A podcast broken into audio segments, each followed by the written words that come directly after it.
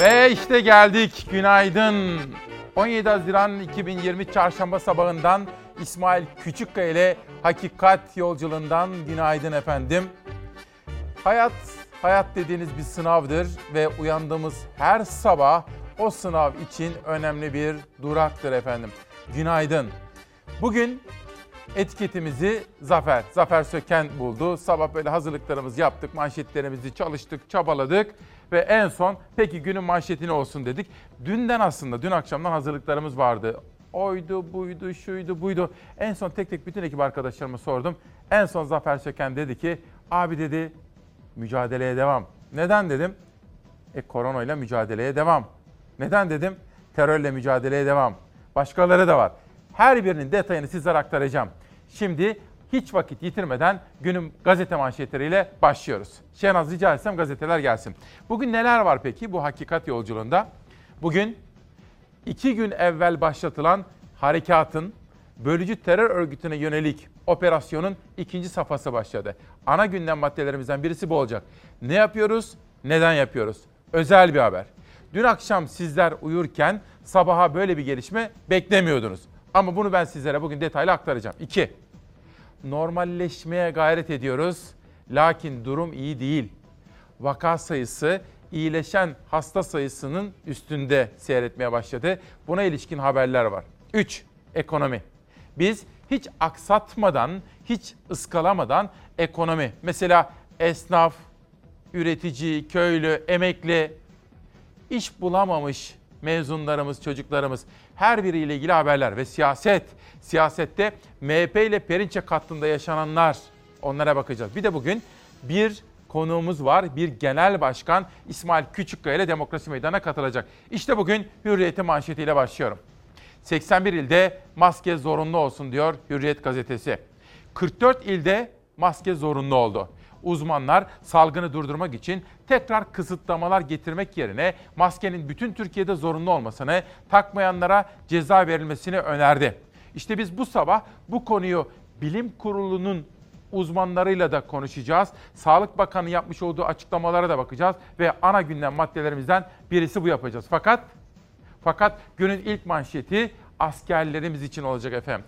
Terör örgütleriyle mücadele için önce hava harekatı başlatıldı. Pençe Kartal. Akabinde anlaşıldı ki o hava harekatı aslında kara harekatının başlangıcıymış efendim. İşte günün manşeti geliyor.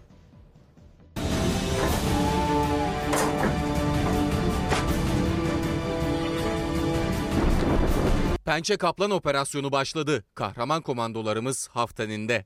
Pençe Kartal Harekatı'nın ikinci aşamasına geçildi. Terör örgütü PKK'ya havadan vurulan darbenin ardından Pençe Kaplan Harekatı'yla Mehmetçik Kara'dan Haftanin bölgesine girdi. Komandolara hem havadan hem karadan destek verildi. Terör örgütü PKK'nın son dönemde artan taciz saldırıları sonrası Türkiye uluslararası hukuktan doğan haklarını kullandı. Pazartesi gecesi terör örgütü PKK'ya bugüne kadar yapılmış en büyük hava operasyonu düzenlendi. Irak'ın kuzeyinde bulunan teröristlere Türk savaş uçakları ve SİHA'lar ağır darbe indirdi. 81 terör yuvası imha edildi. Havadan düzenlenen Pençe Kartal Harekatı tamamlandı pazartesi günü. İkinci aşama için yani Pençe Kaplan Harekatı için bu gece saat 01.11'de düğmeye basıldı. Milli Savunma Bakanlığı komandoların Haftanin bölgesine intikal ettiğini duyurdu. Halkımızın ve hudutlarımızın güvenliğini tehdit eden PKK ve diğer terörist unsurları etkisiz hale getirmek maksadıyla Hava kuvvetleri, ateş destek vasıtaları, atak helikopterleri, İHA ve SİHA'larla desteklenen komandolarımız hava hücum harekatıyla bölgeye intikal etmişlerdir. Mehmetçiğe hem havadan hem karadan an be an destek verildi. Pençe Kaplan Harekatı'nı Milli Savunma Bakanı Hulusi Akar ve Türk Silahlı Kuvvetleri Komuta Kademesi Kara Kuvvetleri Harekat Merkezi'nde yönetti. Hava hücum harekatı öncesinde bölgede konuşlu topçu birliklerimizce belirlenen hedefler yoğun şekilde ateş altına alınarak tam isabetle vuruldu. Atak helikopterleri, SİHA'lar, top atışları terör yuvalarını vurdu. Komandolarımızın güvenliği sağlandı. Teröristlere bir kez daha darbe indirildi. Milli Savunma Bakanlığı sabaha karşı harekatın başarıyla devam ettiğini duyurdu. Pençe Kaplan operasyonu planlandığı şekilde başarıyla sürüyor. İşte bu sabah ana gündem maddelerimizden birisi bu olacak. Bir arkadaşım sürekli takip ediyor. Güncellenmiş bilgileri, en son haber ve görüntüleri sizlere aktaracağız. Bütün 10.45'e kadar olan haber yolculuğumuzda, ana güzergahımızda işte bu harekat ve yaşananlar olacak. Sürekli sizleri güncellemeye gayret edeceğim. Ondan sonraki güzergahımızda koronaya karşı alınan tedbirler ve meydana gelen gelişmeler. Bir de parlamentodaki arkadaşlarımıza gazeteci arkadaşlarımıza geçmişler olsun diyorum. Çünkü Göksel Bozkurt'tan öğrendiğime göre parlamentodaki gazeteci arkadaşlarımız teste gitmek durumundalar. Nedenini biraz sonra detaylı olarak sizlere aktaracağım efendim. Bir de bugün takipçi olacağım konulardan birisi dün söz vermiştim Zonguldak. İsmail Bey günaydın. Annelerimizin, anneannelerimizin mezun olduğu Zonguldak Kız Meslek Lisesi şehrimizin önemli değerlerindendir yıkım ile ilgili kurulunun 6 ay içinde çelişkili taban tabana zıt iki kararı incelenmelidir. Zonguldak'ın sesi olun. Siz Fox ve Çalarsat ailesi olarak her zaman bizim yanımızdasınız diyor Fulya Kalafatoğlu. Zonguldak Kız Lisesi yıkılmak isteniyor, otopark yapılacakmış. Biz de bunu duyuracağız efendim. Kadriye Özdemir. Günaydın, hayırlı yayınlar kardeşim. Irak'a yapılan harekatta askerlerimize başarılar dilerim diyor mücadeleye devam. Ben de Kadriye Hanım'ın tweetini retweet yapıyorum. Yani kendi takipçilerimin de okumasını istiyorum efendim. Yasin Hakan Karagözlü, İsmail Bey günaydın. Kıdem tazminatımıza dokunmasınlar. Sesimizi bir tek siz duyurabilirsiniz diyor. Bugün Cumhuriyet Gazetesi'nin birinci sayfa manşeti de zaten hemen göstereyim. Kıdemime dokunma. Bugün bütün detaylarıyla bu konuyu da doku- işleyeceğim efendim. Zira çalışan için, emekçi için en önemli kazanım belki de son kaldı. Mustafa Çakır incelemiş. Kıdem tazminatının 83 yıllık kazanım ve hak olduğunu hatırlatan Türk İş'in başkanları net konuştu. Yani burada DİSK gibi, Türk İş gibi, Hak İş'te bütün konfederasyonlar da aynı noktada birleşiyor. Kıdem tazminatı hakkımıza dokunulamaz diyor ve Pencere gazetesine geçiyorum. Uzmanlar maskesiz olmaz diyor. İstanbul niye maskesiz? Birhan Keskin var biliyorsunuz değil mi? Benim sıklıkla şiirlerine başvurduğum, çok sevdiğim dilimizin büyük ustası. O da kaygılı. Diyor ki neden maskesiz İstanbul? Bu kadar ile maske yasağı getirilir iken İstanbul neden bundan etkilenmiyor? Neden bu yasak kapsamına alınmıyor diye şair Birhan Keskin soruyor. Haklı bir soru. Artan vaka sayısı üzerine uzmanlar en etkili önlemin maske olduğu konusunda hemfikir. Türkiye'de 43 ilde maskesiz sokağa çıkmak yasak. Ancak bu iller arasında İstanbul, Ankara ve İzmir yok diyor efendim. Günün ikinci manşetine geçiyorum. Demek ki bir taraftan kara harekatı, bir taraftan korona. Manşetimiz şu, mücadeleye devam. Ama ilk selamımızı müsaade ederseniz hastalarımıza söylemek istiyorum. Zira hasta olduğunuz zaman akşam ve gecenin ne kadar zor olduğunu, ne kadar uzun ve bitimsiz olduğunu bilirim. Dolayısıyla sabahı çalar saatle buluşmayı iple çeken hastalarımıza ilk selamımız olsun ve günün ikinci manşeti koronanın güncel bilgileri olsun.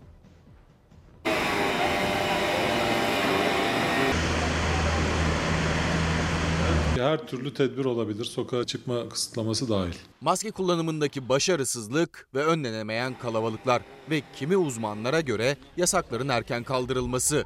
Sonuç vaka sayılarındaki artış. İşte bu nedenle sokağa çıkma yasağı da dahil her türlü tedbir yeniden gündemde. Vaka sayıları önceki güne göre düşse de hala binin üzerinde. 16 Haziran'da 1467 yeni vaka tespit edildi. 17 kişi hayatını kaybetti. Bilim kurulu üyelerine göre artış devam ederse kısıtlamalar geri gelecek. Burnunuzu örtün bak. Faydası yok size o maskenin. Örtün burnunuzu. Kalıcı artışlar, bir haftalık, 10 günlük kalıcı artışlar olursa o zaman tabii ki artış var. Yayılma hızı artmış demektir ve böylece yeni tedbirler almamız gerektiğini gösteren bulgular bunlar. Bilim Kurulu üyesi Profesör Levent Yamanel durumun ciddiyetini bu sözlerle anlattı. Bir başka bilim kurulu üyesi Profesör Seçil Özkansa önlemleri ciddiye almayanlara seslendi. Kulak kıyıyorsunuz dedi. Maskeyi takmaktan bunalıyoruz ama şunu düşünelim. Hastaneye yattığımızda solunum cihazında olmaktan kat be kat iyidir. Sağlıklıyım, hastalığım yok, gencim, istediğim gibi gezerim. Bu hastalık bana bir şey yapmıyor gibi düşünceler doğru olmayabilir.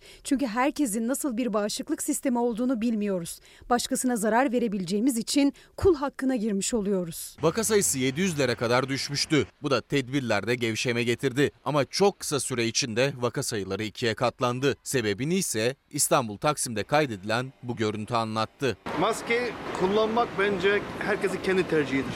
Kendisi kendileri nasıl istiyorsa ona göre şey yapabilir. Sağlık Bakanı Fahrettin Koca ve tüm uzmanlar her fırsatta maske takmanın önemini anlatıyor. Maske takmayanları uyarın diyor. Kayseri, Diyarbakır, Erzurum, Şanlıurfa ve Rize'de de sokağa maskesiz çıkmanın yasaklandığını da duyurdu. Hemen ardından Yalova'dan da benzer bir karar geldi. Maske takmak zorunlu hale getirildi. Böylece maskesiz çıkmanın resmen yasak olduğu il sayısı 43'e yükseldi. Ama ne yazık ki yasaklara çok fazla uyulmuyor. Başa, kola, ele takılan maskelerin yanı sıra sosyal mesafede hiçe sayılıyor. İl sağlık pandemi kurulları var. İl bazında e, çeşitli önlemler alabilir. İllerdeki pandemi kurulları artış tespit ederse o önlemler devreye girecek. Sokağa çıkma kısıtlamasıyla illere giriş çıkış yasağı da o tedbirler arasında. Levent Yamanel'e göre tedbirler ülke genelinde de uygulanabilir. Ülke bazında tedbirler olabilir. Tiyatro, e, sinemaların e, açılmasının geciktirilmesi, yine kalabalık oluşturabilecek her türlü aktivitenin geciktirilebilmesi gibi.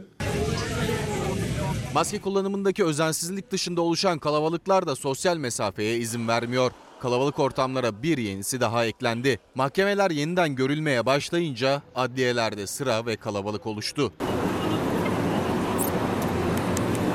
Durumun ciddiyetini anlatan bir başka veri ise Avrupa'dan. Türkiye'de vaka sayıları artarken Avrupa ülkelerinde günlük vaka artışı en alt seviyelerde. İngiltere ile aynı seviyede bulunan Türkiye bir anda 1500 vakayı aşarken İngiltere'de bir günde görülen vaka sayısı 1056'ya düştü. Her an yeni tedbirler gelebilir. Yeni tedbirler alınmasın diye, eğer istiyorsak kısıtlamalar geri gelmesin diye bizler dikkatli olacağız.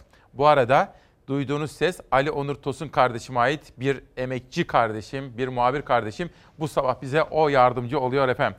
Bu arada bir tartışma vardı hatırlar mısınız? Ankara Belediyesi'nin su ve kanalizasyon işleri için 350 milyonluk borçlanma talebi vardı. Çünkü demişti ki Mansur Yavaş, Ankara 25 yıldır betona, yatırım yerine yani altyapı yerine betona paraları gömdü. Altyapı sıkıntılı diyordu. Ve 350 milyonluk altyapı için borçlanma etkisi istemişti. AKP ve MHP'li meclis üyeleri reddetmişti bunu. Mansur Yavaş bu kabul edilemez diyerek yargıya gitmişti. Meclisin kararını yargıya taşımıştı. İlk defa benden duyuyorsunuz efendim bu gelişmeyi, yeni bir gelişme. Ankara 9. İdare Mahkemesi Mansur Yavaş'ı haklı buldu ve bu kararın yürütmesini durdurdu. Bu demek ki Mansur Yavaş borçlanma etkisini alacak ve Ankara'nın altyapı çalışmalarını tamamlama imkanı bulacak.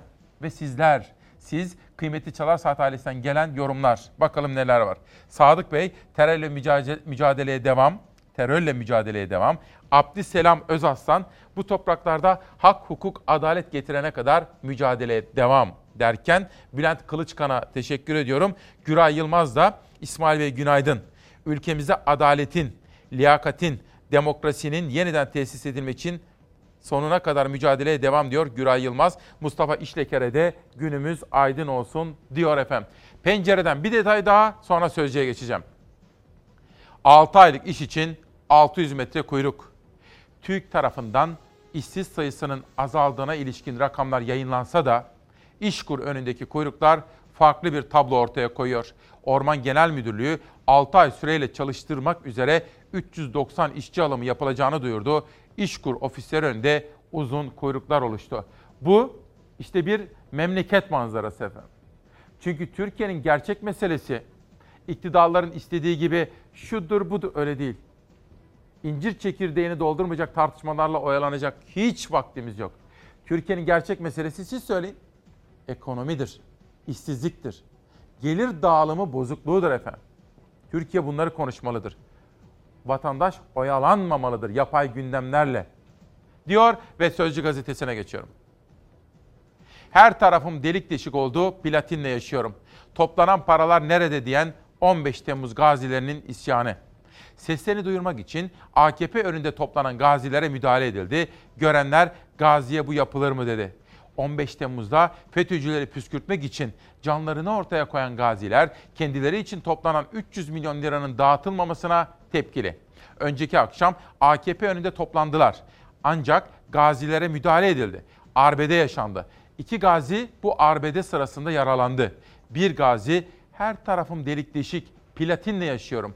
30 sene polislik yaptım diyerek yapılanlara tepki gösterdi. Ancak bütün bu yaşananlar haber oldu. Sosyal medyada konuşuldu. İşte biz de gündeme taşıdık. Sonra ne oldu biliyor musunuz? İçişleri Bakanı Süleyman Soylu iktidara tepkili 15 Temmuz gazileriyle bakanlıkta görüştü. Sorunlarla ilgilenme sözü verdi ve gazilerin yanında olduğunu, her zaman yanında olacağını söyledi. İçişleri Bakanı Süleyman Soylu yatıştırmak da istemiş. İyi yapmış. İyi ki de oraya gitmiş gazilerimizle buluşmuş.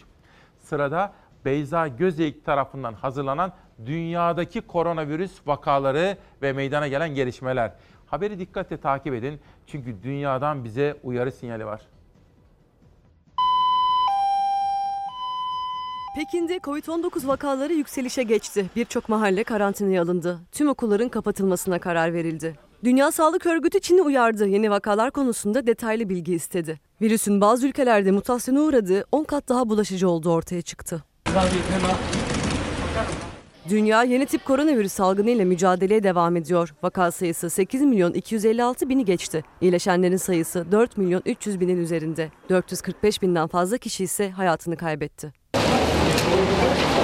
Özellikle Güney Amerika ülkelerinde vaka ve can kayıpları katlanarak artarken dünyayı endişelendiren haber Çin'den geldi. Ülkede bitme noktasına gelen Covid-19 başkent Pekin'de 50 gün sonra yeniden ortaya çıktı.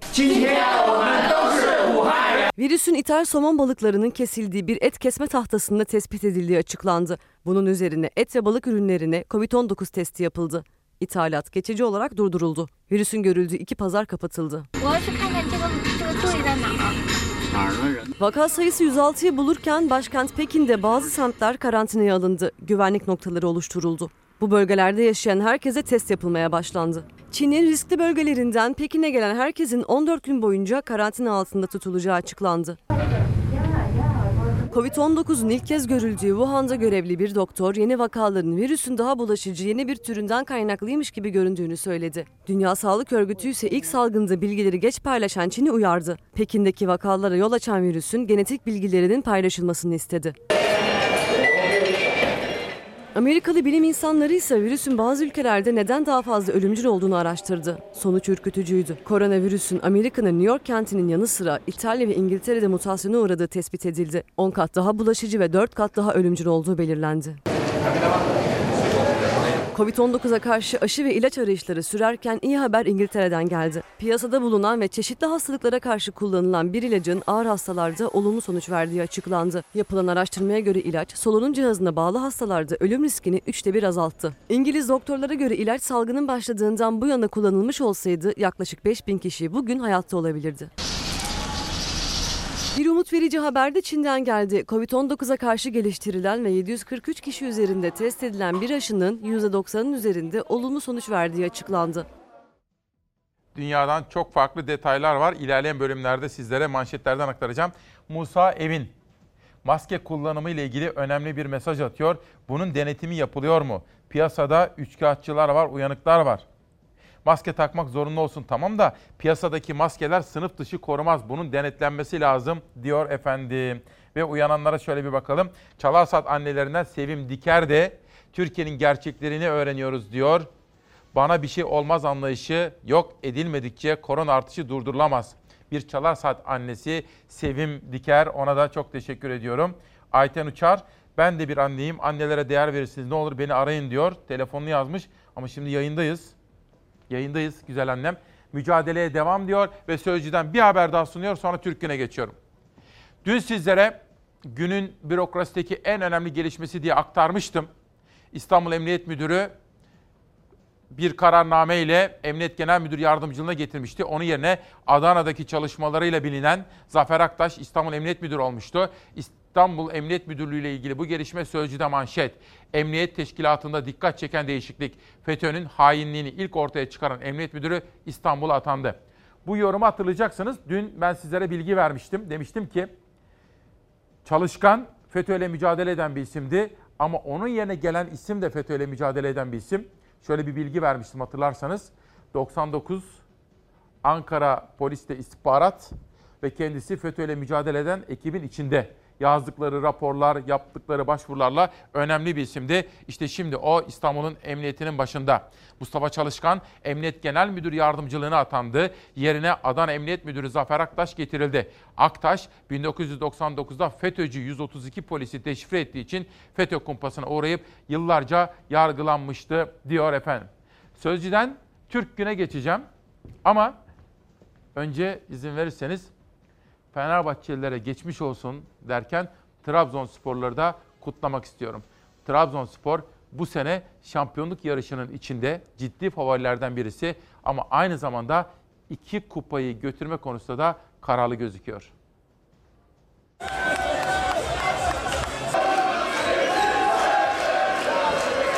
Kadıköy'de Karadeniz fırtınası esti Trabzonspor Fenerbahçe'yi deplasmanda 3-1 yendi. 23 yıl sonra Kadıköy'de gelen zafer Trabzonspor'u Ziraat Türkiye Kupası'nda finale taşıdı.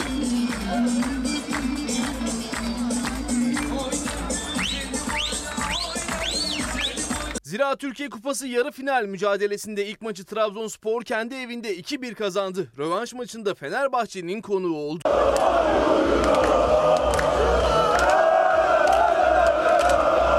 Maç daha başlar başlamaz Bordo Mavili ekip sahaya ağırlığını koydu. 6. dakikada Sörlot'un golüyle 1-0 öne geçti. Fenerbahçe skora dengeyi getiren golü 42. dakikada buldu.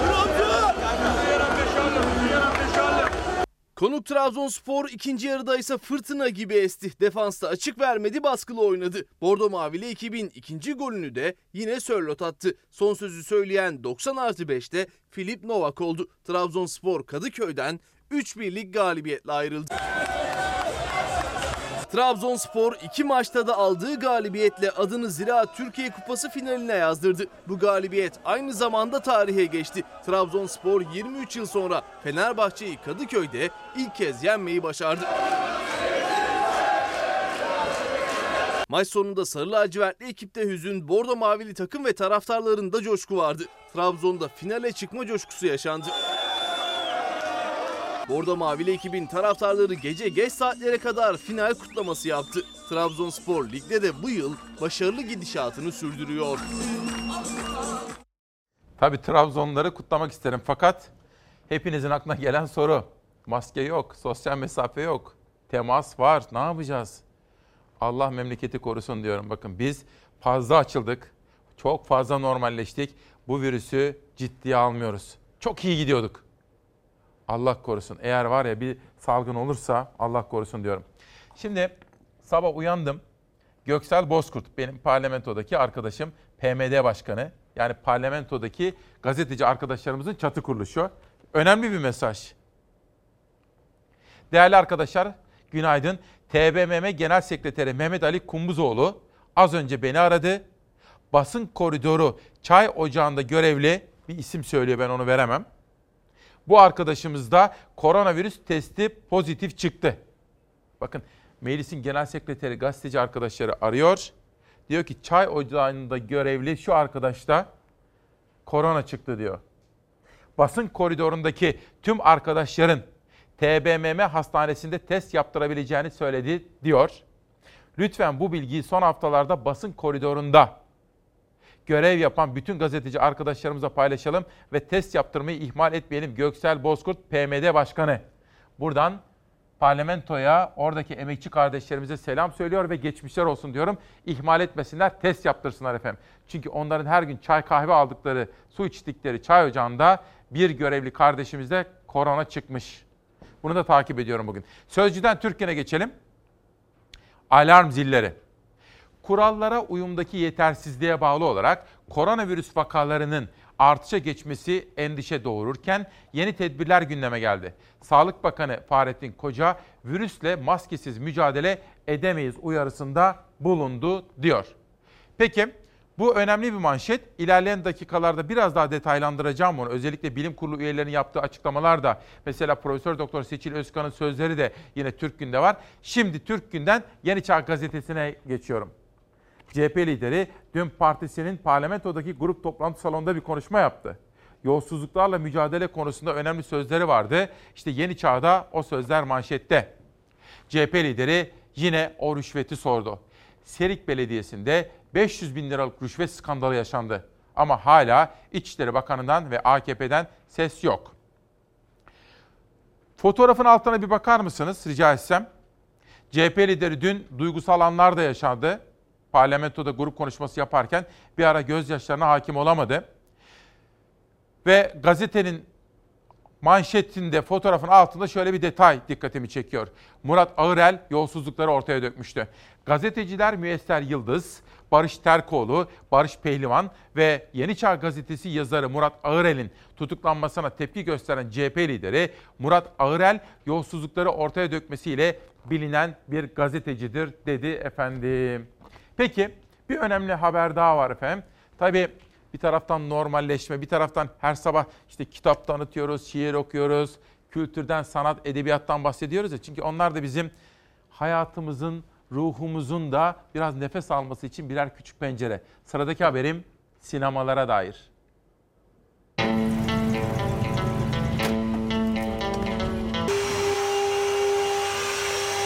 Bütün klima sistemlerimizde temiz hava e, aparatı var.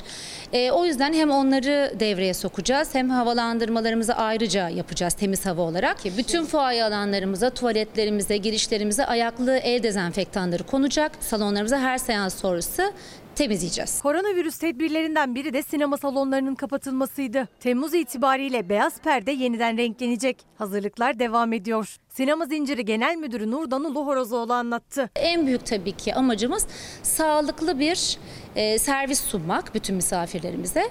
O yüzden de bütün çalışanlarımız tabii ki maske kullanacak, ateş ölçerlerle girecekler. Hijyen temizliklerimiz devam edecek. Anons sistemimiz var bütün fuaye alanlarımızda sürekli bir uyarı gelecek. Maske takın, mesafeyi koruyun diye. Maske, sosyal mesafe ve hijyen. Bu üç kavram hayatın her alanında olduğu gibi sinema salonlarında da olacak. Sosyal mesafe biliyorsunuz olmazsa olmaz kural. Bizim bilet satışımızda da sosyal mesafe var. Biletinizi aldınız, sinemaya geldiniz. Zaten girişte hemen ateşiniz ölçülmüş olacak. Ayrıca salonlara maskesiz giriş yapılmayacak ve film izlediğiniz süre boyunca maskeyi çıkaramayacaksınız. Film esnasında e, havasız kalıp işte daraldım, bunaldım deyip de çıkaran kişiler illaki olacaktır. Bununla alakalı nasıl bir önlem olacak? Ee, biz sürekli uyarılarımızla devam edeceğiz. Hani anons sistemimiz her fuaye alanımızda var. Anons sistemleriyle sürekli bunları hatırlatacağız. Hepimizin kurallara uyması gerektiği için bunları defayen hatırlatarak devam edeceğiz. Ve oturma düzeni sosyal mesafe kuralları gözetilerek yapılacak. Örneğin bu koltuğa oturan bir kişinin iki yanı boş bırakılacak, diğer kişi bu koltuğa oturacak. Salonlar %50 kapasiteyle iki koltuk boşluk bırakılarak çapraz oturma düzeninde ayarlanacak. Filmle özdeşleşen Mısır'da sinemalardaki yerini koruyacak. Ee, Tabii ki olmazsa olmaz mısır ve kapalı ambalajlı satışlarımız devam edecek. Büfelerimizde de aynı hijyen kontrolünü ve titizliğini e, sürdürüyor olacağız. Ve filmler pandemi süreciyle birlikte ertelenen, çekimleri iptal edilen ya da vizyona giremeyen filmler de bu süreçte izleyicisiyle buluşacak. Sinemalar kapandığı için vizyona giremeyen filmler vardı. Onları da şu an vizyon takvimine alacağız. Yeni gelenlerle birlikte e, artık aslında e, özlenen sinema e, günlerine dönüyor olacağız. Bu sabah mücadeleye devam dedik ya koronayla mücadeleye de devam. Haksızlıklarla mücadeleye devam. Gülay Top'tan ve Sevtap Hanım da bizimle birlikte. Gülay Hanım Ankara'dan yazmış. Sevtap Hanım da bir Fenerbahçeli belli ki. 3600 ek gösterge. Polisimizin, sağlık çalışanımızın, din diyanet görevlimizin haklı talebidir efendim. 3600 ek gösterge. Bunu da her fırsatta duyurmaya gayret ediyorum. Bir gün gazetesinde yandaş çekiyor diye bir manşet. İktidar medyası devlet kaynaklarıyla ayakta durabiliyor. Medyanın %90'ını elinde bulunduran iktidar beklediği sonucu alamadı. Kamu ihaleleriyle beslenen onlarca gazete ve televizyon havanda su döverken özel sektör kamuflajı giyiyor diyor efendim. İktidar medyası sadece izlenme alanında değil, Reuters Gazetecilik Enstitüsü'nün yaptığı araştırmada görüldüğü üzere güven sıralamasında da en gerilerde yer alıyor. İktidara yaklaştıkça halktan uzaklaşan medya grupları yayın tercihlerini biz özel sektörüz bu bir tercih açıklamasına dayandırırken saraydan gelen talimatlı yayınları unutturmaya çalışıyor. Bağımlı ilişkiyi saklamayı hedefleyen bu savunma Türkiye'de 2000'li yıllarda ana akım olarak başlatılan yolculuğun yandaşlıkla bitmesini saklayamıyor diyor. Büyük bütçeli dev medya organlarının neredeyse tamamı halkın vergileriyle finanse ediliyor. ATV Sabah grubu ve ATV Sabah grubunun sahibi Kalyon Grup sadece son 3 ayda pazarlık usulüyle 1 milyar liralık ihale aldı. Hısımlıklar da kuruldu. Kalyon grubun başkanı Cemal Kalyoncu ile diye başlıyor ve böyle akıp gidiyor. Şunu söylemek istiyorum efendim reklama gideceğim de arkadaşım uyarıyor yönetmenim. Tabii özgür gazetecilik en son dün ortaya çıktı. Genel yönetmeni Doğan Şentürk de bizlerle paylaştı onu. Türkiye'de sizin en çok güven duyduğunuz kanal Fox. En fazla haberine inandığınız kanal Fox. Bundan tabii gurur duyuyoruz. Omzumuzdaki yük ve sorumluluğun ne kadar büyük olduğunu biliyoruz. Dolayısıyla hükümete yakın medyadan, özellikle en büyük hükümete yakın medyanın en büyük tırnak içinde söylüyorum. Oradan gelen saldırıların da hangi amaçla yapıldığını biliyoruz. Fakat oyunlara gelmek yok, tuzaklara düşmek yok. Asli görevimiz olan halkın yani sizlerin haber alma ihtiyacını karşılamak. Evet, şimdi oldu. Reklama gidiyoruz. 17 Haziran 2020 Çarşamba sabahından günaydın efendim. İsmail Küçükkaya ile Hakikat Yolculuğundasınız. Demokrasi Meydanı'na biraz sonra bir siyasi, bir partinin genel başkanı katılacak. Onunla konuşacağız. Uyanan sizlere bakalım. Hanarzu Coşkun. İsmail evladım 65 yaşındayım. Yazıyorum lütfen oku. Seni çok seviyorum. İyi ki varsınız. Hanarzu Coşkun Twitter'da. Naime Tarsus, Ali Alıcı. Günaydın ve teşekkür ediyorum. Efendim bu sabahki haber yolculuğumuzda kahraman askerlerimiz önce havadan, akabinde karadan sınırın öte yakasına geçerek bölücü terörle mücadele ediyorlar. Kara harekatı başlatıldı. Gelişmeleri an ben takip ediyorum. 7.45'teki ilk manşetimiz oydu hatırlarsanız. Arkadaşlarım gelişmeleri yakından izliyorlar. 2. Koronavirüse ilişkin güncel bilgiler, gelişmeler ve aslında vaka sayısının iyileşen hasta sayısının üzerine çıkması bilim kurulunu da Sağlık Bakanı Sayın Koca'yı da kaygılandırıyor. Tabii bizleri de kaygılandırmalı vatandaşları. Bunun dışında ekonomi. Cumhuriyet Gazetesi bu sabah kıdem tazminatı benim hakkımdır buna dokunma manşetiyle çıkmış.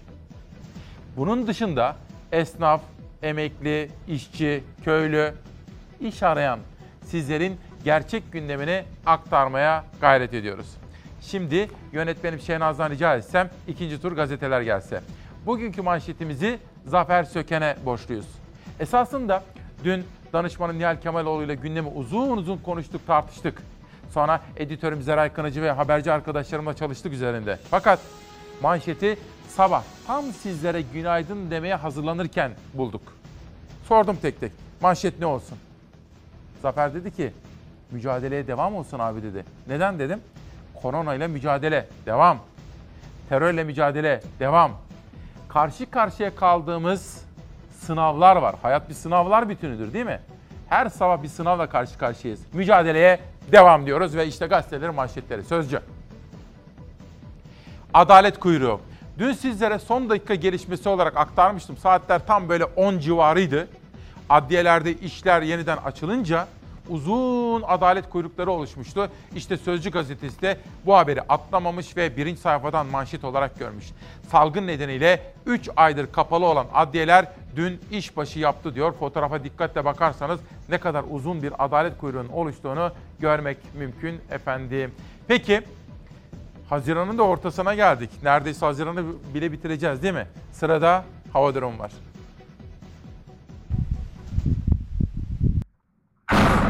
Ay! Düştü babaanne. Evler yıkıldı, ağaçlar söküldü. Haziran'ın ortasında yağışlı hava hayat felç etti. Ankara Nallıhan'daki yağış nedeniyle iki ev kullanılamaz hale geldi. Yağış o kadar güçlüydü ki 15 dakikada büyük zarar verdi. Yollarda göçük oluştu, evler, ahırlar yıkıldı. Kendi canını kurtaranlar hayvanların yardımına koştu. Buraya kadar geldim geçmiyorum. Bağrım vuruyor sel. Köpek kurtaracağım. Buradan nasıl ettim işte Allah kulu hareketi. Taştan taş hopladım diye şuraya geldim. Şurada koltak var. İki yük kadar çırı gittim. Çırıların üzerine çıkmış köpek bana bakıyor. Yahu tamam hemen o adamı buradan kucakladım şuradan çıkardım aldım geldim evimin önünde köpeği de kurtardım. Kırklareli'de tarım alanlarını vurdu yağış. Yaklaşık 6 dekar tarım arazisi zarar gördü. Hayvanlar telef oldu. Evlerde hasar meydana geldi. Ağaçlar kökünden söküldü. Önce bir sesle geldi, gürültüyle geldi. Hortum gibi bir şeydi bu yani. Aldı götürdü. Tamam evler olacak, bu yapılacak da kırlarda bütün has- hasılatımız gitti yani. Sadece bizim değil herkesin, köylünün gitti. Bütün emeğimiz gitti. Onlar ne olacak? Bunları yapacağız. Ne buğday kaldı, ne ayçiçeği kaldı, ne kabak, ne karpuz. Bizim geçimimiz onlardan yani. Hayvanlarımız telef oldu. Bir 16-17 küçük başımız kayıp. Hala bulunamıyor. İki tane ölü bulundu. Diğer canlı mı değil mi diye bilmiyoruz. Artvin, Zonguldak ve Sivas'ta şimşekler gece boyu gökyüzünü aydınlattı. Yerleşim yerlerine yıldırım düştü, elektrik kesintisi yaşandı. O korku dolu anları bir çocuk cep telefonu kamerasıyla kaydetti. Ay düştü babaanne. Yağışla ilgili uyarı Meteoroloji Genel Müdürlüğü'nden geldi. Hafta boyunca başta yurdun kuzey kesimleri olmak üzere ülke genelinde şiddetli sağanak yağış bekleniyor. Yine özellikle kuzey ve iç kesimlerimizde zaman zaman yağışlar kuvvetli olacak. Yurdun da büyük bölümünde Güney Ege kıyıları ve Güneydoğu Anadolu bölgesinin doğusu haricinde hemen hemen tüm yurt aralıklarla yağış alacak diyebiliriz. Yurt genelinde yağış etkili olacak ama hava sıcaklıklarında önemli bir değişiklik beklenmiyor. Özellikle Ege ve Akdeniz'de 30 derecenin üzerinde seyredecek sıcaklıklar. Bugün bizlere Ali Onur Tosun kardeşim yardımcı oluyor. Ona da emekleri için şimdiden peşin peşin çok teşekkür ediyorum. Bugünkü ana gündem maddelerimizden birisi, dün sizlere söz vermiştim. Ankara'da Mimarlar Odası Başkanı da çok yakından takip ediyor biliyorsunuz. Zonguldak'taki Kız Lisesi. Bu konuyu takip ediyoruz. Biraz sonra haberleri de yapacağız. Buradan devletimizi yönetenlere o konudaki duyarlılığı hatırlatmak istiyorum. Zonguldak Kız Lisesi. 2 parlamentodaki gazeteci arkadaşlarımıza geçmişler olsun diyorum. Çünkü PMD Başkanı Göksel Bozkurt bir mesaj attı ve parlamentodaki basın koridorundaki çay ocağındaki bir çaycı kardeşimizin adı bizde var ama vermememiz gerekir. Pozitif olduğu, korona olduğu ortaya çıktı. Ve meclisin genel sekreteri de Göksel Bozkurt'a demiş ki orada basın koridorunda çalışan bütün arkadaşların Tabii hepsi gidip çaylarını, kahvelerini oradan alıyorlar. Yıllar yılı parlamentoda çalıştık. Onların da test yaptırması gerekir demişler. Dolayısıyla ben bugün parlamentoda çalışan bütün arkadaşlarımıza, tabii önce basın mensubu arkadaşlarımıza ama onun dışında danışmanlar da dahil, sekreterler de dahil yıllar yılı onlarla görüştük. Onlara da selamlar ve geçmiş olsun dileklerinde bulunmak istiyorum. Mansur Yavaş'tan bir mesaj geldi. Şimdi o gelsin. Çok önemli bir konu. Mahkeme Mansur Yavaş'ı haklı buldu. Çünkü halk yararına efendim. Mahkemeler kim adına karar verir? Türk milleti adına karar verir değil mi? Herhangi bir baskıyla karşı karşıya kalmadan, özgür iradeleriyle, hukukla. Hukukun üstünlüğü böyle olur. Okuyorum. Ankara Belediyesi'nin su ve kanalizasyon işleri için 350 milyon liralık borçlanma talebi Cumhur İttifakı'nın meclis üyelerince reddedilmişti. Başkan Mansur Yavaş meclisin bu kararını yargıya taşımıştı. Ankara 9. İdare Mahkemesi yürütmeyi durdurdu. Yani şu, Mansur Yavaş diyor ki Ankara'nın altyapı çalışmaları yıllar yılı ihmal edildi. Şimdi altyapı yapmamız gerekiyor. O nedenle borçlanmaya ihtiyaç var. Neden? Çünkü belediyenin kasasında para yok. Bütün belediyeler gibi Ankara Belediyesi de tam takır. Ama Mansur Yavaş'ın borçlanma talebi reddedilmişti. O da dedi ki halk sağlığı söz konusu. Ben Türk milleti adına karar veren yargıya güveniyorum dedi ve gerçekten mahkemeler böyle bir karar verdi. Onlara da teşekkür ediyoruz. Şimdi ne olacak? Mansur Yavaş altyapı için gerekli kaynağı bulabilecek diyorum. Günün önemli haberi ilk defa İsmail Küçükkaya ile Çalar Saat'te öğreniyorsunuz efendim. Şimdi Şehnaz'dan rica ediyorum Milliyet Gazetesi'ne geçiyorum. Bugün Milliyet Gazetesi önemli bir manşete imza atmış. Covid davası ve uyarıyor. Bakın önemli bir manşet. Elif Altın pandemi sonrası açılan adliyelerin önünde izdiham vardı. Vakaların artmaya başladığı dönemde yaşanan bu durum biz bu virüste daha çok uğraşırız yorumuna neden oldu. Şöyle bir bakarsanız fotoğrafın ne kadar dehşet olduğunu kendi gözlerinizde görürsünüz. Ama manşet de o kadar çarpıcı olmuş. Bugün Milliyet Gazetesi. Covid davası diyor bakın. Çifte göndermesi var. Biz Covid ile mücadele ediyoruz fakat bir taraftan Çağlayan Adliyesi açıldı fakat bu görüntü aslında Covid davası daha uzun süre devam eder diyor. Milliyet Gazetesi bugün konuşulacak bir editoryal ve aynı zamanda manşete imza atmış efendim. Hatırlar mısınız? Geçen hafta Ekrem İmamoğlu buraya gelmişti. İsmail Küçükkaya Demokrasi Meydanı'na katılmıştı. Hatta tam Güler Sabancı'dan bir gün sonraydı yanlış hatırlamıyorsam. Ya da önce İmamoğlu geldi sonra Güler Sabancı bilmiyorum. Neyse öyle geçen hafta hatırlayacaksınız. Burada bir açıklama yaptı. Ben şaşırdım. Benim yüz ifademi hatırlayacaksınız. Aa dedim nasıl yani ilk defa duyuyorum. Evet evet dedi. İlk defa sizin aracılığınızla kamuoyuna duyurmak istiyorum. Çünkü bazı rakamlar verdi Ekrem İmamoğlu. İstanbul'daki taksi sayısının İstanbul'un nüf- nüfusuna oranla çok az kaldığını ve bunun da haksız kazanç da yarattığını söylüyordu. Bir avuç insanın elinde bazı sanatçılarda da var. Milyon TL milyon TL olmuştu. Dedi ki bir modelimiz var. İstiyoruz ki hem halk kazansın hem de devlet yani belediye. Yaklaşık 25-30 yıldır ilave taksi verilmiyor. Toplam taksi sayımız 17.395. Verilsin mi? Tabii ki olmalı. Yetmiyor çünkü. Sıkıntı yetmiyor. var. Tabii tabii bunu taksiciler mevcut, de biliyor. mevcut taksici esnafı Hayır hayır ama bu ihtiyaç. Zaten taksici de bunu biliyor. Bazen taksi duraklarında insan taksi bulamıyor. İşte, işte onun için ne yapıyorlar biliyor musunuz? Başka sistemler devreye giriyor. Korsanlar devreye giriyor.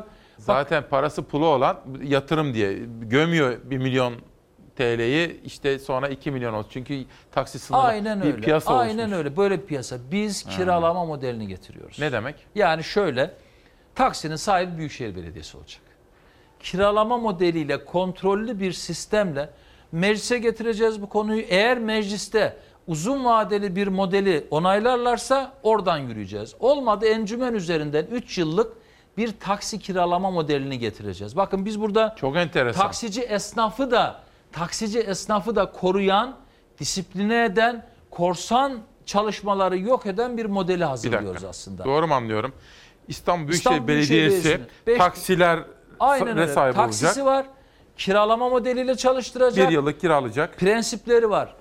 Elbise tek tip olacak. Ee, üç var diye çalışacak. Yani herkes istediği gibi hareket edemeyecek. Aslında biz burada hem taksici esnafını koruyoruz hem taksici ben şundan bahsetmiyorum. Enteresan bir model. Tabii tabii çok çok değerli bir modeli harekete geçiriyoruz bakın. Ve biz burada aslında güvenli bir ulaşımı sağlıyoruz. Ee, artı e- elektronik sistemle donatacağız bu 5000 taksiyi. Bunu yapabilir misiniz? Tabii, yani şöyle tabii. tahdit falan var ya onun Tabii için tabii soruyorum. hayır hayır bizim yetkiliyiz biz. İstanbul Büyükşehir. Belediyesi yetkili, kanunen yetkili. Biz QR koduyla İstanbul Kart'la beraber taksi paranızı ödeyeceksiniz. Ve hani sistemi en üst seviyede en- Çok bir enteresan. de bir de e, özel tasarım özel tasarım taksi modeli çalışması açacağız. Kamuoyuna bir yarışma başlatacağız. Temelde ne? Korunaklı, pandemi sürecine uygun yani taksiciyle müdahalesi olmayan Peki bu taksilerle aynı biçimde, renkte, Tabii, aynı tabii, sistemde tabii, mi tabii, olacak? tabii, sarı, sarı taksi. Bildiğimiz sarı taksi yani fark etmiyor. Peki biz onun belediyenin kira kiraladı, belediyeden bir kiraladı. ayrım yok. Biz Fark orada etmiyor, fark etmiyor aynı. Yeter ki tarife taksi aynı, her şey aynı. Aynen öyle. Sadece hem taksi eksiğini gidereceğiz hem de bir taksi modeliyle aslında piyasayı dengede tutacağız. Biz burada koruyacağımız alan İstanbullu olacak. Çok bir enteresan. başka şey taksici esnafı içinde hem taksilerini yenilemeyle ilgili hem bu yeni modelle taksicilerin güvenliğini sağlamayla ilgili aralarına cam koyma gibi modeller çalışacağız. Taksi modeliyle ilgili de yarışma açacağız bu arada. Peki. Yani bir nevi bir İstanbul'a özgü taksi üretimini de start vermiş olacağız Efendim, bu, çalışmayla. Ben bunu ilk defa duyuyorum. Hani önemli bir proje takip edeceğime söz vermiştim. Takip ediyorum. Bu arada yiğidin hakkı yiğide. Mansur Yavaş'la ilgili haberi ben ilk defa duyuruyoruz dedim. Doğru. Televizyonlarda ilk defa. Başka bir yerde de duyamazsınız zaten. Ama yiğidin hakkı yiğide. İsmail Saymaz, muhabir ruhlu kardeşim dün akşam belki de 7-8 saat önce bu konuda bir tweet atmıştı. Kamuoyuna yani sosyal medya vasıtasıyla ilk duyuran da İsmail Saymaz'dı. Onu da hatırlatmak isterim. Ama biz televizyonlarda ilk defa duyurmuş oluyoruz. Şunu da bir daha söylemek isterim. Ankara'daki olayla ilgili olarak buradan AK Partili ve MHP'li meclis üyelerine seslenmek istiyorum. Tamamen yapıcı bir dille. Efendiler yapmayınız. Belediyeleri diğer ittifakın belediye başkanları diyerek engellemeye çalışmayınız. Ve o zaman kime zarar verirsiniz? Halka. AK Partili, MHP'li değerli üyelerimize, halkımıza da zarar verirsiniz. Nasıl ki Kadir Topbaş zamanında, Melik Gökçek zamanında verdiniz. sonuna kadar hiç sorgulamadan ama birazcık da Millet İttifakı'nın belediye başkanlarının altyapı çalışmaları için istediklerini sağlayınız. Vatandaşı hizmetsiz bırakmayınız. Ben bir dostça sizlere tavsiyede bulunmak isterim efendim. Milliyetten karara geçiyorum. İkinci dalgadan önce son çıkış diyor. Bir haftadaki düzenli artışla 1500'ü aşan vakalar ve Anadolu piki yani zirve yapması ikinci dalganın kapımıza dayandığını gösterdi. Kritik süreçte vatandaşın kurallara uyması ve il bazında kısıtlamalar riskin bertaraf edilmesinde belirleyici hale geldi. Bilim kurulu üyeleri 82 milyona seslendi. Yükselme trendindeyiz. Bir alarm durumu var. Bunu dikkate almazsak karantina günlerine geri döneriz diyor. Karar Gazetesi de tıpkı Milliyet gibi duyarlılığı yüksek bir manşet atmış. Sizleri uyarıyorlar. Efendim bakın eğer karara milliyete inanmıyorsanız, durumun ne kadar ciddi olduğunu anlatmaya gayret ederken Sağlık Bakanı'na, Türk Tabipleri Birliği Başkanı'na ve bana itimat etmiyorsanız dünyaya bakın.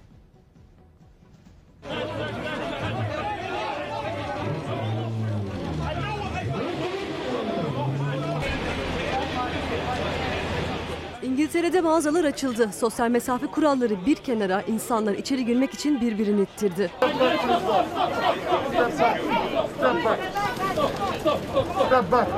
İngiltere'de birçok ticari işletmenin ardından alışveriş merkezleri de açıldı. Mağaza çalışanları hafta sonu yoğun bir hazırlık telaşındaydı. Başbakan Boris Johnson alınan tedbirleri denetledi. Çalışanlarla sohbet etti.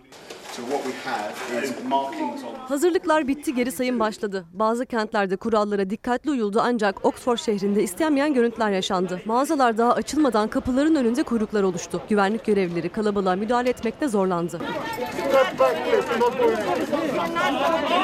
Kalabalığın ve sabırsızlığın sebebi ünlü markaların indirimleri oldu. İnsanlar istedikleri ürünleri daha ucuza alabilmek için tüm kuralları hiçe saydı. Alışveriş sevdası virüs korkusunu böyle bastırdı.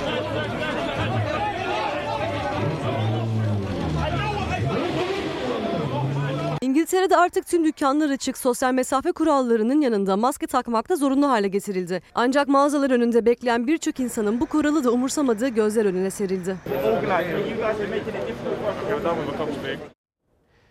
Hangi kurallara dikkat etmemiz gerektiğini biliyorsunuz efendim. Sosyal mesafe yani güvenli bir mesafede durmak, maske kullanmak, kapalı ortamlardan uzak durmak, kalabalıklara girmemek gibi önlemler. Yavuz Eser, sevgili İsmail günaydın.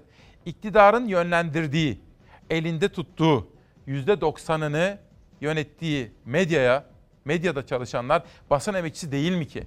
Kıdem tazminatı yasası ile ilgili neden onlar bir haber yapmıyorlar? Yavuz Bey, cevabını bildiğiniz bir soruyu bana sormuşsunuz. Neden haber yapmıyorlar? Çünkü bugün medyanın %90'ı iktidarın elinde. Bugün bağımsız ve tarafsız kaç gazete, kaç televizyon kaldı ki? İşte bakın dün Reuters bir araştırma yayınladı. Fox, zaten biliyorduk da geçen yıllarda da öyleydi. Euronews'te de gördüm haberi. Türkiye'de halkın yani sizin en çok güven duyduğunuz televizyon oldu. Yani malumun ilanı gibi. Bir başka arkadaş soruyor şimdi burada da Kadir Bey. Trollerle nasıl baş ediyorsun?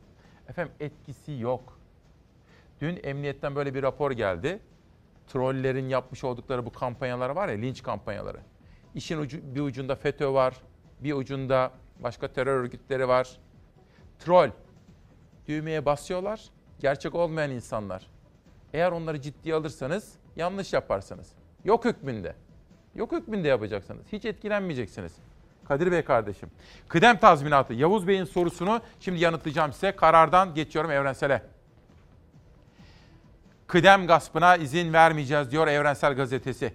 3 konfederasyona bağlı sendikalardan ortak ses. Türk İş, Hak İş ve diske bağlı sendikaların oluşturduğu İstanbul İşçi Sendikaları Şubeler Platformu İstanbul'da yaptığı eylemde hükümete bu hayalden vazgeçin. Kıdem tazminatınızdan elinizi çekin diye seslendi. Platform konfederasyonlara da ortak mücadele çağrısı yaptı. Yapmayın, etmeyin demenin zamanı geçmiştir. Geç olmadan ortak bir mücadele hattı oluşturmalıyız dedi. Burada tabii işçi sendikaları ve konfederasyonlar çok duyarlılık gösteriyorlar ve aynı yaklaşımı sergileyerek kıdem kırmızı çizgimizdir diyorlar. Bakın Cumhuriyet Gazetesi de bugün Mustafa Çakır imzalı bir habere habere yer vermiş. Kıdem tazminatının 83 yıllık kazanım ve hak olduğunu hatırlatan Türk İş'in başkanları net konuştu diyor efendim. İşte böyle. Bir de otomotiv sektörüne yakından bakalım mı efendim? Bakalım. Bu tip insanlar normal bir müşteri gibi plazalarımıza gelip otomobil alıyor. Sonra da bunu bu yoklukta fırsata çevirip ahlaki olmayan bir şekilde sıfır araba fiyatı örnek veriyorum 100 örneğin şu arabamız 173.080 TL bunu 180.000 TL 190.000 TL'ye satıyor. Güzel bir tezgah kurulmuş durumda. Bu tezgahın bir şekilde bozulması lazım. Yoksa e, tüketici çok büyük mağduriyetler yaşayacak. Tüketici zaten mağdur. Ne sıfır araba bulabiliyor ne de fiyatlarından dolayı ikinci ele yaklaşabiliyor. Ama bazı otomobil galerileri sıfır arabaları piyasadan toplayıp ikinci elde sıfırından pahalıya satıyor. Acil otomobile ihtiyacı olan tüketicinin mağduriyeti artıyor. Piyasada satılan her 100 arabadan 9'u bu şekilde maalesef. Koronavirüs salgını nedeniyle fabrikalardaki üretim düştü. Toplu taşıma korkusu otomobile olan talebi arttırdı. Faizlerin de düşmesiyle birlikte sıfır otomobile yöneldi tüketici. Burası bir otomobil bayi. Burada sergilenen araçların tümü ise satıldı. Sadece yasal işlemlerinin tamamlanması bekleniyor. Bu ve bunun gibi bayilerde sıfır araç bulmak artık çok zor. Ama burada bulunamayan o sıfır araçlar ikinci el ilan sitelerinde bulunabiliyor. Üstelik buradakilerden çok daha yüksek fiyata. 8 bine yakın bir e, spot piyasa oluşmuş. Bu spot piyasada aslında çok büyük bir fırsatçılık anlamına geliyor. Yani siz geçen hafta mesela bir model e, Türkiye'de satışa sunuldu. Fiyatı işte 406 binden başlayıp 460 bin TL arasında değişiyordu. Satışa sunulduğu gün e, ilanlarda e, fiyatları 560 bin, 600 binden yer bulmaya başladı. İnsanlar bayiye gittiği zaman bu aracı bulamıyorlardı. Otomotiv yazarı Emre Özpeynirci'nin gündeme getirdiği otomobil spotçuluğu satışların neredeyse %9'unu oluşturuyor. İşte sıfırından pahalıya satılan ikinci el araçlardan bazıları. Markanın kendi sitesinde 171.800 lira, ikinci el ilanında ise aynı araba 184.500 lira. Bir üst segmentte liste fiyatı 309.900 lira olan otomobil ikinci elde 354.000 liraya satılıyor. Aradaki fark 44 bin liradan fazla. Lüks segmentte ise fark 100 bin liranın üzerine çıkıyor. Bu tarz insanlar bunu da kredi çıkmayan insanlara e, tefecilik de yaparak bu arabaları taksitlendiriyorlar ve e, fahiş e, parayı faiz oranlarıyla vererek bu insanları sömürüyorlar. Oysa tüketici sıfır araç aldığında daha düşük faizli krediden faydalanabiliyor. Temmuz Ağustos'a kadar sıfır araç e, sıkıntısı yaşanacağı için bu e, spotçuluk daha da artacaktır. Sırada özel bir haber var. Daha doğrusu önemli bir haber. Başka bir yerlerde göreceğinizi tahmin etmediğim İlker Başbuğ ifadeye çağrılmıştı ya. Onun ikinci bir adımı geldi. Onun haberini sunacağım sizlere. Önemli. Fakat isterseniz bir parça sohbet edelim. Sizlerden gelen yorumları aktarmak istiyorum. Bugün Haziran'ın 17'si İsmail Küçükkaya ile Hakikat Yolculuğunda mücadeleye devam diyoruz. Ve sizlerin yorumları. Günaydın İsmail Bey. Akdeniz Üniversitesi'nde diş hastanesine dişle ilgisi olmayan personeller alındı. İsimler göndermiş. Bilmiyorum, araştırmış da değilim ama şimdi şöyle bir okudum. Başka? Ersin Kılıç, EYT bu ülkenin sorunu mücadeleye devam İsmail Bey. Bakın ben onu da bir retweet edeceğim biraz sonra. Küçükaya İsmail, Sayın Küçükaya Mansur Yavaş haberini İsmail Saymaz dün akşam Halk TV.com.tr'de açıkladı. Yiğidin hakkı yiğide dediniz. Evet yiğidin hakkını verdim zaten sağ olsun. Dün akşam yayınlandı bu haberi. Yani ilk değilsiniz. Dün Gürkan Acır, ondan sonra İsmail Saymaz, ondan sonra Barış Arkadaş, onlar yayın yapmışlardı. İşte orada herhalde bunu kullanmış. Ben görmedim ama Twitter'da gördüm. O nedenle İsmail Saymaz'ın hakkını verdik. Günaydın ben iki bacağı protez yeşil kartlı bir engelliyim. Devlet 2012'den bu yana protez için yaptığı ödemeye hiç zam yapmadı. Ve aradaki fark protezi 3 katlar hale geldi. Protez yaptıramıyoruz. Bakın işte Türkiye bunlar önemli konular değil mi efendim? Bakın ben bunu şöyle bir retweet edeyim ki devletimiz de görsün bunu. Bakın retweet etmek şu. Onu bir vatandaş paylaşmış ya. Ben de üstüne o düğmeye basınca beni takip eden 3 milyona yakın insan da onu görüyor. Yani onun içinde devlet var, Sağlık Bakanlığı var. Dolayısıyla etkisi olsun istiyoruz efendim. Protest alamıyorum diyor. Şimdi medya dünyasından bir haber. İktidar medyası devlet kaynaklarıyla ayakta durabiliyor. Biraz evvel sizlere yapılan en son araştırmalarda geçen yıllarda olduğu gibi en güvenilir haber kaynağı olarak Fox'un çıktığını söylemiştim. Dün genel yayın yönetmenim Doğan Şentürk bizlerle haklı gururunu paylaşırken bazı bilgiler de verdi. En çok Fox'a güveniyorsunuz. Biliyorduk biz bunu tabii 7 yıldır böyle ama başka neler var diye ben belki de yarına o raporu okuyup sizlere belki bazı bilgiler verebilirim. Peki şimdi bir güne bakalım. Ozan Gündoğdu'nun haberi. İktidar medyası devlet kaynaklarıyla ayakta durabiliyor. Yandaş çöküyor. Medyanın %90'ını elinde bulunduran iktidar beklediği sonucu alamadı. Kamu ihaleleriyle beslenen onlarca gazete ve televizyon havanda su döverken özel sektör kamuflajı giyiyor. İktidar medyası sadece izlenme alanında değil, Reuters Gazetecilik Enstitüsü'nün yaptığı araştırmada görüldüğü üzere güven sıralamasında da en gerilerde yer alıyor. İktidara yaklaştıkça halktan uzaklaşan medya grupları yayın tercihlerini biz özel sektörüz bu bir tercih açıklamasına dayandırırken saraydan gelen talimatlı yayınları unutturmaya çalışıyorlar. Bağımlı ilişkiyi saklamayı hedefleyen bu savunma Türkiye'de 2000'li yıllarda ana akım olarak başlanılan yolculuğun yandaşlıkla bitmesini saklayamıyor. Büyük bütçeli dev medya organlarının neredeyse tamamı halkın vergileriyle finanse ediliyor. ATV Sabah grubunun sahibi Kalyon Grup sadece son 3 ayda pazarlık usulüyle 1 milyar liralık ihale aldı diyor ve detaylandırıyor efendim. Peki Şenaz ne yapalım şimdi nereye gidelim? Heh az önce söylemiştin diyor. Efendim FETÖ ile mücadele önemli hassasiyet kesbeden olaylardan biri. Bizim vazgeçilmezlerden birisi. Çünkü devletimiz böyle tertemiz olsun istiyoruz. Pür pak olsun istiyoruz değil mi? İlker Başbuğ FETÖ kumpaslarıyla iki yıldan fazla cezaevinde yatmış bir isim. Ve bir süre önce Erdoğan Aktaş'ın sorularını yanıtlarken Haber Global'de bir açıklama yapmıştı. FETÖ ile mücadele ederken, FETÖ'nün siyasi ayağını soruştururken şuna şuna şuna bir bakalım. Acaba arka planda o zaman iktidara bazı kanunları yaptıran kimlerdi diyerek bir soru işaretini kamuoyunun gündemine getirmişti. Sonra Cumhurbaşkanı Erdoğan kendisine çok sert tepki gösterdi. Ve Cumhurbaşkanı Erdoğan aynı zamanda biliyorsunuz AK Parti'nin de lideri. Parti genel başkanı olarak partisinin milletvekillerine çağrıda bulunmuştu. İlker Başbuğ'un aleyhine gidin suç duyurusunda bulunun demişti. Nitekim 6 milletvekili bu suç duyurusunda bulunmuştu. Fakat Başbuğ ifadeye çağrılmıştı. İfadesini verdi. Dün bu konuda bir ifade daha vardı Dursun Çiçek. Önceki dönem Genelkurmay Başkanı İlker Başbuğ'un bir açıklaması üzerine 25-26 Haziran 2009 gecesi meclis tutanaklarını inceleyerek o anayasaya ve yasalara aykırı önergeyi askerlerin askeri yargı yerine e, özel yetkili mahkemelere FETÖ'nün hakim olduğu özel yetkili mahkemelere teslim edilmesi süreciyle ilgili bir suç duyurusu hazırlamıştık. Bununla ilgili basındaki paylaşımlarımız nedeniyle önergede imzası olan 6 vekil Sayın Cumhurbaşkanı'nın talimatıyla hakkımızda iftira gerekçesiyle bir suç duyurusunda bulundular.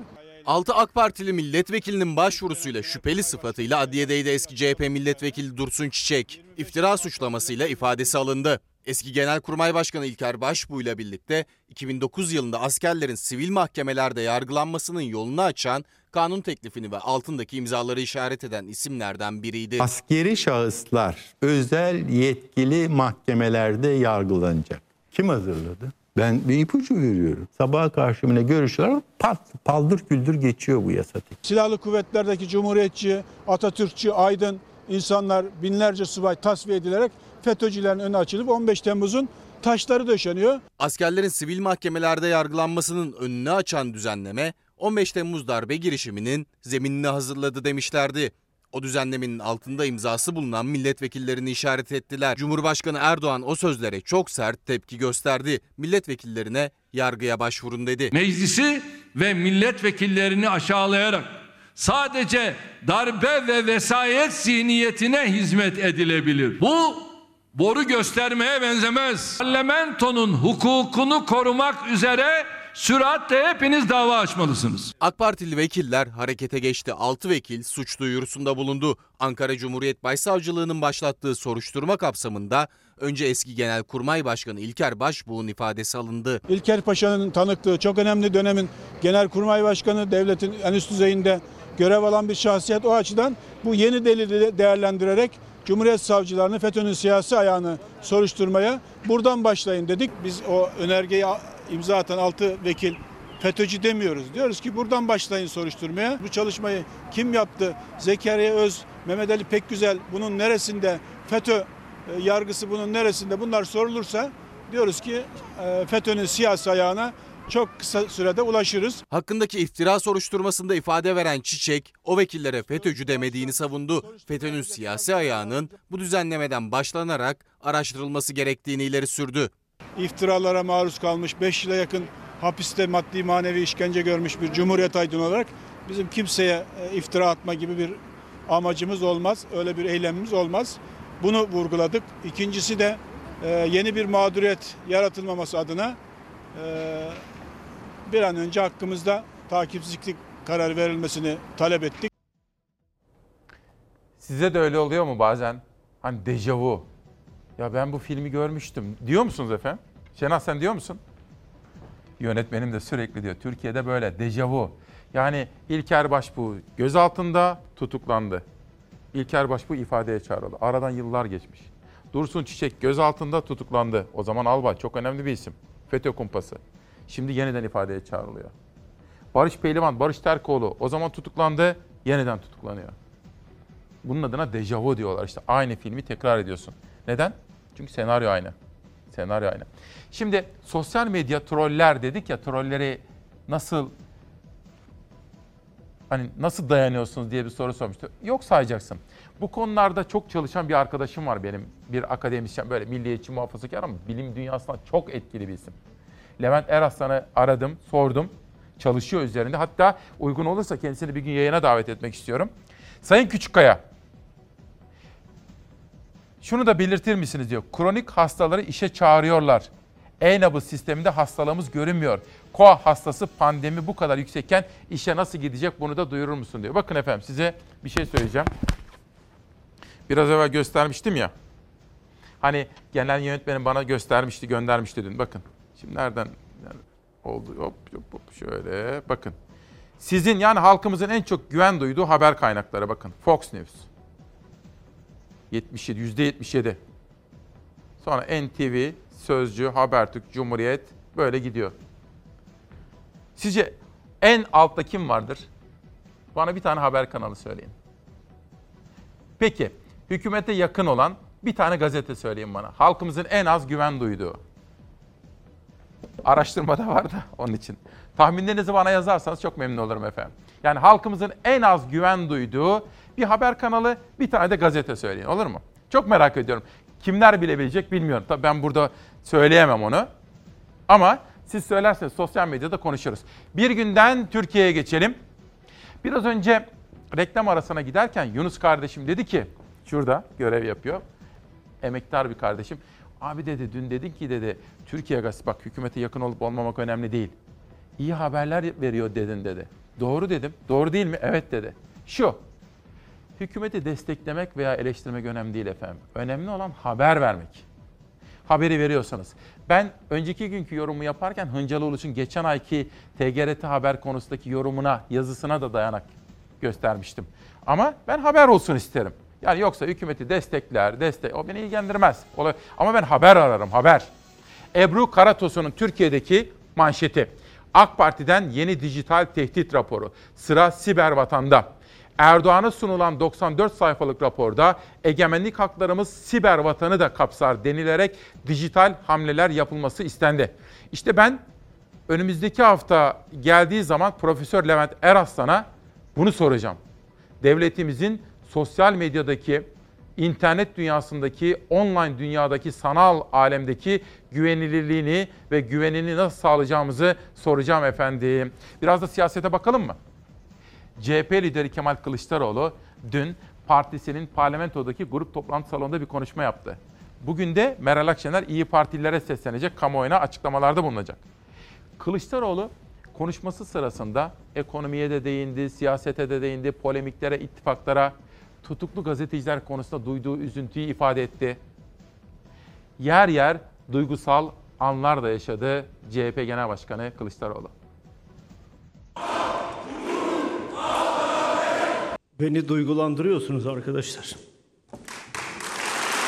Ne için yürüdük? Bu cennet gibi vatanda kardeş olalım, kavga etmeyelim diye yürüdük. Kürsüdeki ilk ve en duygusal görüntüsüydü Kemal Kılıçdaroğlu'nun. Gözlerinin dolduğu, konuşmakta zorlandığı 15 Temmuz 2017'de başlayıp 25 gün süren Ankara'dan İstanbul'a 420 kilometrenin adalet için adım adım kat edildiği yürüyüşün 3. yıl dönümü. Bugün de herkes adalet istiyor. Ama içini boşaltılır.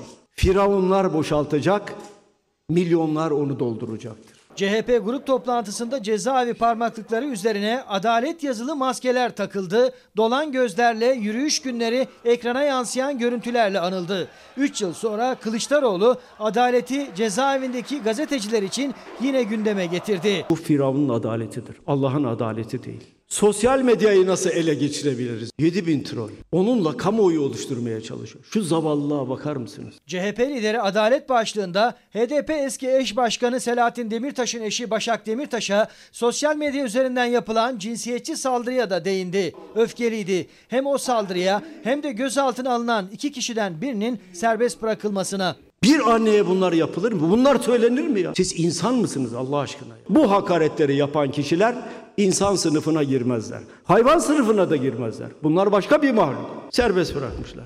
Bir de yeşil punto madalya taksaydınız. Başak Demirtaş'a yapılan alçak saldırıdan sonra iki zanlı gözaltına alınmıştı. O zanlılardan biri ilk gün serbest kalmıştı. Diğeri ise tutuklandı. Kılıçdaroğlu adaletle ilgili üçüncü başlığı da AK Partili Cemil Emre Ayvalı'nın sözleri üzerine açtı. FETÖ ile AK Parti geçmişte bürokraside kol kola girdiyse şayet çok açık söylüyorum. Darbeci Kemalist gelenek vardı. Bir tarafta FETÖ vardı ve bunları birbirine kırdırmak suretiyle yol almak mecburiyetinde kaldı. Emre Cemil Ayvalı kardeşime yürekten teşekkür ediyorum. Bir gerçeği ifade ettiği için. Peki bir savcı harekete geçti mi? Hiçbirisi geçemez. Ama tarih bunları not edecektir. Yeri ve zamanı gelince de bunların tamamı sorulacaktır. Muhalefetin adalet gündemi birinci sıradaki yerini koruyor. Şöyle bir 5-6 dakika sonra sizlere bu Zonguldak söz vermiştim. Kız Lisesi ile ilgili haberi de parlamentodaki gazetecilerle ilgili arkadaşlarımın haberlerini de Bursa'daki çevre sesini de duyurmaya gayret edeceğim. Ama şu gazeteleri şöyle bir bitirelim. İhlas grubunun gazetesi Türkiye'den Demirören grubunun gazetesi Hürriyet'e geçelim ve bir manşet gelsin. Dün sizlere duyurmuştum. Önemli demiştim. 15 Temmuz'da vermiş olduğu mücadele unutulmaz demiştim. Çalışkan. O şimdi Emniyet Genel Müdür Yardımcılığına getirildi. Ve yine bilgi vermiştim.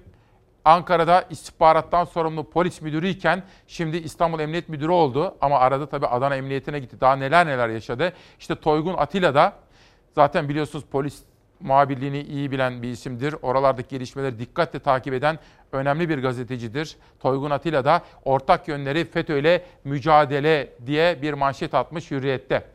Bir sonraki gazeteye geçelim. Dün sizlere vermiştim ama bugün yazılı basına nasıl yansıdı merak ettim onun için. Pencere gazetesi öğrenciler sınav iptali istiyor. Türkiye'de normalleşmeyle birlikte vaka sayılarında artış oldu. Tekrar kısıtlamaların geleceği tartışması sürerken üniversite öğrencileri endişeli. Sosyal medyada kampanya başlatan adaylar Türk öğrencilerin hayatı önemlidir etiketiyle sınavların ertelenmesini talep etti diyor.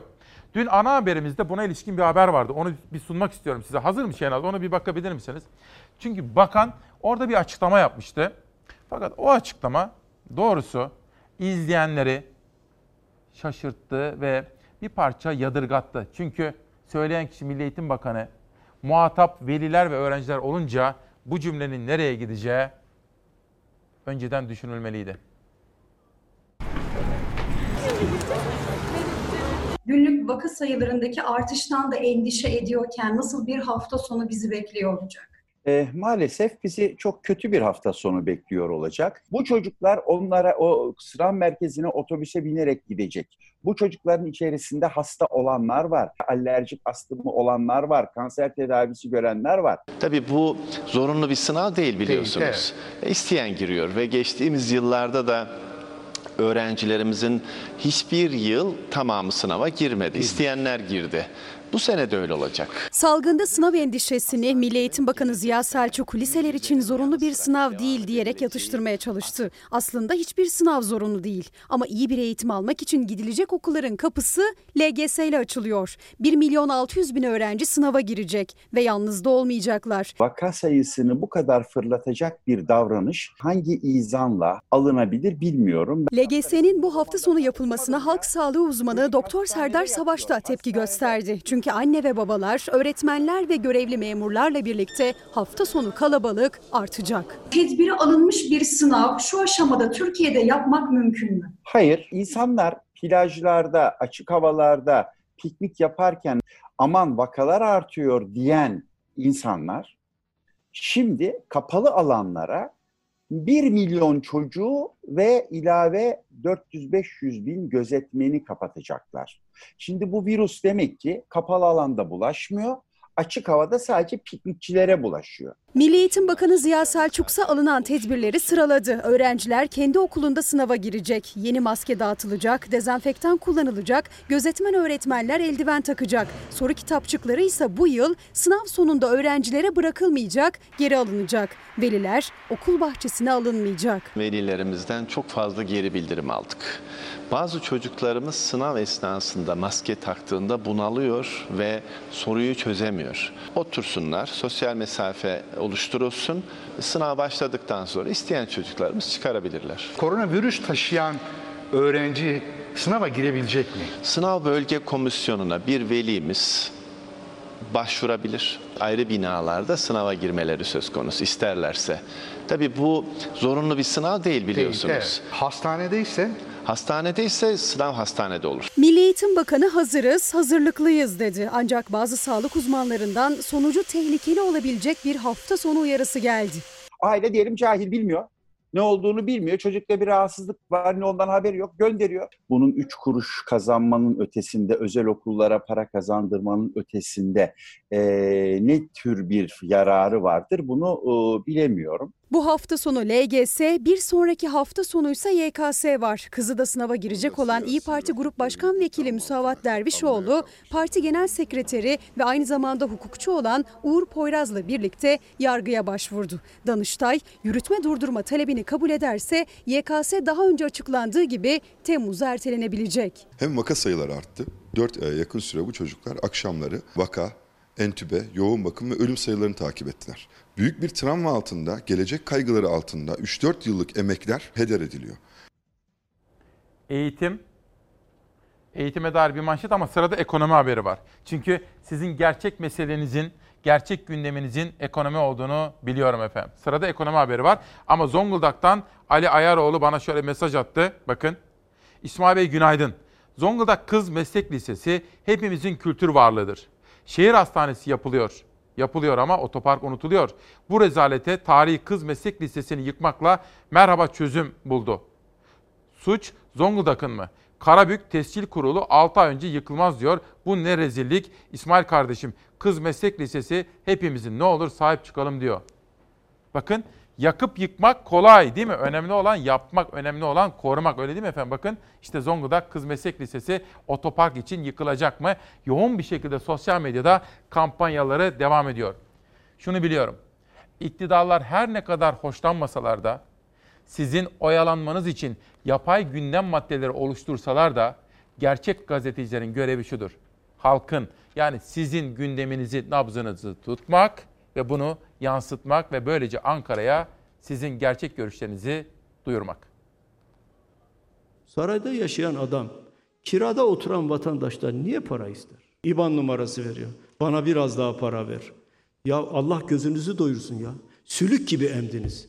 Kene gibi emdiniz milletin kanını. Ekonomi başlığında Kılıçdaroğlu'nun ses tonu yükseldikçe yükseldi. İktidarın biz bize yeteriz kampanyasıyla başladı, yoksullukla devam etti. Ekranda gözüken bir yardım hesabı açıldı. Niye bu vatandaş sana İBAN'dan para versin? Aç ya vatandaş. Evine ekmek götüremeyen milyonlar var milyonlar. Sağlam ekonomik yapımız sayesinde tüm vatandaşlarına ücretsiz tedavi imkanı sunan nadir ülkelerden birisiyiz. Aylık 583 lira gelir elde eden. 11 milyon kişi var bu ülkede. Sarayda oturanlar bu rakamı gördüğü zaman acaba yüzleri kızarıyor mu bunların? Bunlarda vicdan var mı Allah aşkına ya? Ya ölürken birer kefen olacak kardeşim başka bir şey olmayacak ya. İman bıraksa bunlar kefenlerine cep de yaparlar. Dolar doldururlar bunlar. Yolsuzluk ve yoksulluk üzerinden sıraladı eleştirilerini. Mutfaktaki yangından söz ederken kadınlara seslendi Kılıçdaroğlu. Evinizde huzur yoksa, tencereniz kaynamıyorsa, çocuğunu yatağa aç yatırıyorsan sebebi saray sosyetesidir. Vatandaşı sinek gibi görüyor. Vatandaştan alınan her kuruşun hesabını vatandaşa vermiyorsan sen hırsızsın. Bunun Türkçesi budur. Cumhurbaşkanı Erdoğan dünyada pandeminin yol açtığı krizden çıkış için İslami ekonomik modeli önermişti. Kılıçdaroğlu Londra'daki tefeciler diye başladı, sert cümleleri ardı ardına sıraladı. Faizi ve sömürüyü reddeden yapısıyla İslam iktisadı krizden çıkışın anahtarıdır. Tefecilere hizmet eden bir adam ne zamandan beri İslami esasları düşünmeye başladı? 18 yıldır Londra'daki bir avuç tefeciye bu ülkenin garip kurabasının alın terini kiraladı ve sattı. Özellikle de AK Parti'ye oy veren kardeşlerimin bilmesi lazım. Yeter demeniz lazım ya. Tarım ve çiftçiler için ayrı bir parantez açarken Gül ve özellikle de Rizeli çay üreticilerine mesajları Kılıçdaroğlu'nun. Senin çay üreticin doğru dürüst bir fiyat bekliyor. Sen gidip İran'dan çay getiriyorsun. E Rizeliler hak ediyor mu? E oy veriyorlar devamlı. Beni biraz daha ezebilirsin diyor. Sırtıma da binebilirsin diyor. Ben sana oy vereceğim. O zaman devam kardeş. CHP lideri hesap soracağız diyerek bitirdi konuşmasını. Yiyin efendiler yiyin. Doyuncaya kadar, tıksırıncaya kadar, çatlayıncaya kadar yiyin. Yemezseniz namerdin, namertsiniz ama sizi götürmek de bizim boynumuzun borcudur. Sırada kıdem tazminatı var efendim. Hepinizin haklı uyarısını sizler adına burada aktarmayı bir vazife biliyoruz. Kıdem tazminatınızın ne kadar önemli olduğunu bilmez değiliz. O nedenle her sabah bu konuyu gündeme getirerek kamuoyunu bilgilendirmek istiyoruz ve hükümete de bu konuda aslında uyarı vazifemizi yerine getirmek istiyoruz. Ve sosyal medyanın manşetleri Ruşen Çakır. İçişleri Bakanı Soylu'dan polisin müdahale ettiği 15 Temmuz gazilerine destek bu can bu bedende olduğu sürece yanınızdayım dedi. Bu biliyorsunuz özellikle bizim ana haberimizin dikkatle takip ettiği 15 Temmuz gazilerine ilişkin haber. Süleyman Soylu 15 Temmuz için FETÖ'nün ihanetine kanıt aranıyorsa kanıt benim diyen TEM Başkanı Turgut Aslan, Sayın Cumhurbaşkanımızın tensipleriyle Cumhurbaşkanı Başdanışmanı oldu diyor. Yargıtay, FETÖ davası sanıklarının ağırlaştırılmış müebbet hapis cezasını onadı. Demirören Haber Ajansı'ndan bir manşet. Rahşan Gülşan, Armağan Çağlayan çok klasik bir format içinde çok özgün bir içerik üreterek YouTube'da nefes aldırıyor. Heyecanla takip ediyorum diyor. Tabii hani dün sizlere Cüneyt Özdemir'den bahsetmiştim kendi YouTube kanalında 2,5 milyon insan izlemişti Ali Babacan'ı. Yani artık insanları engelleyemezsiniz demiştim. Can Tanrıyar'dan bahsetmiştim, Anılcan'dan bahsetmiştim. Çünkü alternatif medya mecraları artmaya, çoğalmaya başladı efendim. Bunu önemsiyorum. Neden söylüyorum bunu? Bakın işte Arman Çağlayan da böyle yapıyor. Geleneksel medyayı kontrol altına alınca iktidar tamamen istediği gibi tek sesli bir medya yapılandırmasına sahip olacağını zannetti. Unuttu sosyal medyayı unuttu ve aynı zamanda da YouTube gibi internetin sağladığı imkanları unuttu. Faruk Bildirici, bireysel emeklilik sisteminden TESE yani tamamlayıcı emeklilik sistemine medyanın emeklilik kandırmacaları, yaygın medya kıdem tazminatını kaldırma hazırlıklarını tamamlayıcı emeklilik sistemi ambalajına büründürme görevini üstlendi. Zorunlu emekliliği de otomatik katılım ve BES ambalajıyla sunmuşlardı diyor. O halde şimdi bu habere gideceğim. Ama önce bugün kıdem tazminatını haber yapan iki manşet. Birisi Cumhuriyet, kıdeme dokunma manşetiyle çıkmış bu sabah. Çünkü kıdem çalışma hayatının şu andaki en güncel konularından birisi. Cumhuriyet bu manşette çıkarken yine bu sabah Evrensel Gazetesi kıdem gaspına izin vermeyeceğiz haberiyle manşet olarak çıkmış. Bu konu zannedildiğinden çok daha hassas ve çok daha önemli. Ya hep beraber ya hiçbirimiz. Ben beden işçisiyim. Kıdem tazminatı bizim çocuklarımızın çeyizi demek, düğün parası demek. 20 yıllık işçi, 3 çocuk babası Ali Güldiken kıdem tazminatını sadece kendi emeği olarak değil, üniversite mezunu ama işsiz çocuğunun geleceği olarak da görüyor. Çünkü çocuklarımıza zaten iş bulamıyoruz. Hükümetin her sıkıştığında işçilerin emeğine el uzatmasını istemiyoruz. Ali Güldiken gibi ev araba sahibi olmak için, borç ödemek, çocuğunun masraflarını karşılamak için tek güvencesi kıdem tazminatı olan işçiler Ankara ve İstanbul'da sokağa çıktı. Bakırköy Meydanı'nda toplanan işçi sendikaları platformu yeni kıdem tazminatı düzenlemesi için eylemde. Onlar uğradıkları hak kaybı için ses yükseltiyorlar. Sadece emek gücüyle bir yerlere varmaya çalışıyoruz. Bu gelecekte hayallerimizin yere getirebileceğimiz tek fırsatımız. Evimi alacağım yahut da bir, bir iş kuracağım tekrar. Onunla hayallerim. Ama şimdi o hayaller de gidiyor. İkinci ve üçüncü basamak emeklilik sistemlerini değerlendirmek durumundayız. Tamamlayıcı emeklilik sistemi ne demek?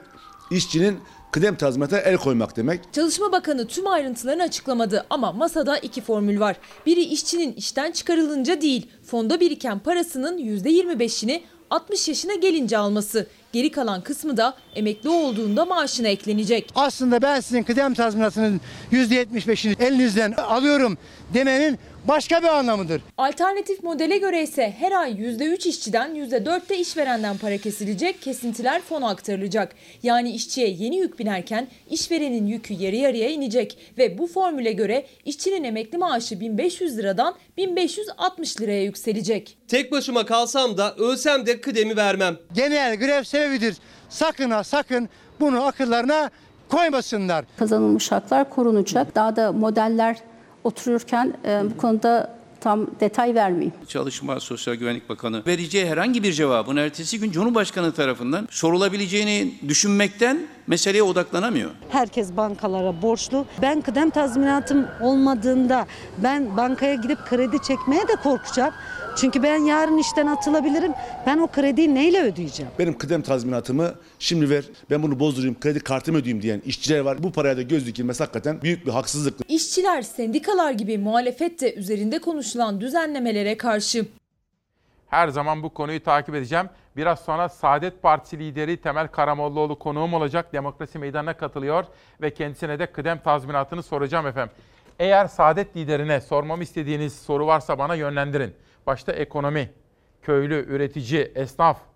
Çünkü kendisinin hassasiyet gösterdiği konulardan biri.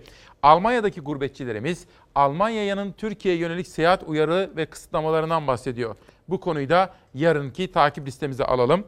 Selçuk Tanrıverdi de sorgulayan zihne sahip, soru soran bir isim. Üç kitap tanıtımı yapmak istiyorum izin verirseniz. Nazan Arısoy, Sonsuzluğun Hüzünlü Kraliçesi Virginia Woolf isimli kitabı. İçinde de bana bir mektup yazmış kendisine teşekkür ediyorum. Deha, Serkan Özdemir'den bir Atatürk kitabı geldi bu sabah Çalar Saat'e. Barış Sanatı, Özgür Çağlar Çelik, Barış Sanatı. Ve sosyal medyadaki manşetleri tamamlayalım şimdi. Gezi Parkı eylemleri sırasında polisin attığı gaz fişeğinin kafasına isabet etmesi sonucu hayatını kaybeden Berkin Elvan vurulduğu yerde anıldı. Anne Gülsüm Elvan 7 yıldır adalet beklediğini söyledi. Aslında bu da bir etiket olabilir. Adalet bekliyorum. Değil mi? Adalet bekliyorum. Yarına belki bunu etiket yapabiliriz.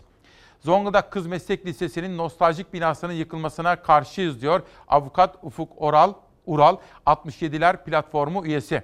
Zonguldaklar kampanyalarını sürdürüyorlar. Asistan hekimler pandemi ek ödemelerini protesto ettiler. Bunu Çalar Saat'te sizlere sunacağım şimdi. Pandemi döneminde hekim ve sağlık çalışanlarına söz verilen ek ödeme haklarını vermeyen iktidar, bürokratları ve danışmanlarını hiç ilgilerinin olmadığı alanlarda görevlendirerek 3 ayrı yerden maaş ödeyebilmektedir. Bu pandemi döneminde vicdan, ahlak bunun neresinde? Sağlık çalışanları eşitlik ve hakkanet istiyor diyor Doktor Ergün Demir, Doktor Güray Kılıç bana yolladıkları mesajda. Ve Çalarsat gazetesi gelsin. Bu sabah da Tuğba kardeşim çizdi gazetemizi. Çalar Saat'te alkış yetmez vicdan nerede? Salgınla mücadele ederken en ön safta yer alan sağlık çalışanları haklarının korunmasını istiyorlar. Mesela 9 Eylül Üniversitesi Hastanesi'nde görev yapan asistan hekimler pandemi ek ödemelerinde adaletsiz dağıtım ve hastane yönetimince gelir azlığı gerekçe gösterilerek yapılan ek ödeme kesintilerini protesto etti. Hemen sayfanın altına iniyoruz. Dün 10 civarında size canlı olarak son dakika gelişmesi olarak aktardığım bir olay. Pandemi nedeniyle kısıtlamalar vardı ancak dün o kısıtlamalar kalktı. Avukatlar ve adalet arayanlar aynı zamanda adliye çalışanları da adliyeye, Avrupa'nın en büyük adliyesi Çağlayan'a akın ettiler. Ama sosyal mesafe nerede kaldı? Evranı beyan etmeyen giremiyor. E-Devlet belgesi olacak. 3 aylık koronavirüs arasından sonra adliyelerde yeniden duruşmalar ve keşifler başladı. Aranın ardından ilk günde adliyeler önünde uzun kuyruklar oluştu. Şuradan bir çekilelim. Koronavirüs salgını nedeniyle 16 Mart'tan itibaren tutuklu ve acil işler haricindeki duruşmalar ertelendi. Adliyelerde yoğunluk oluşmasının önüne geçildi.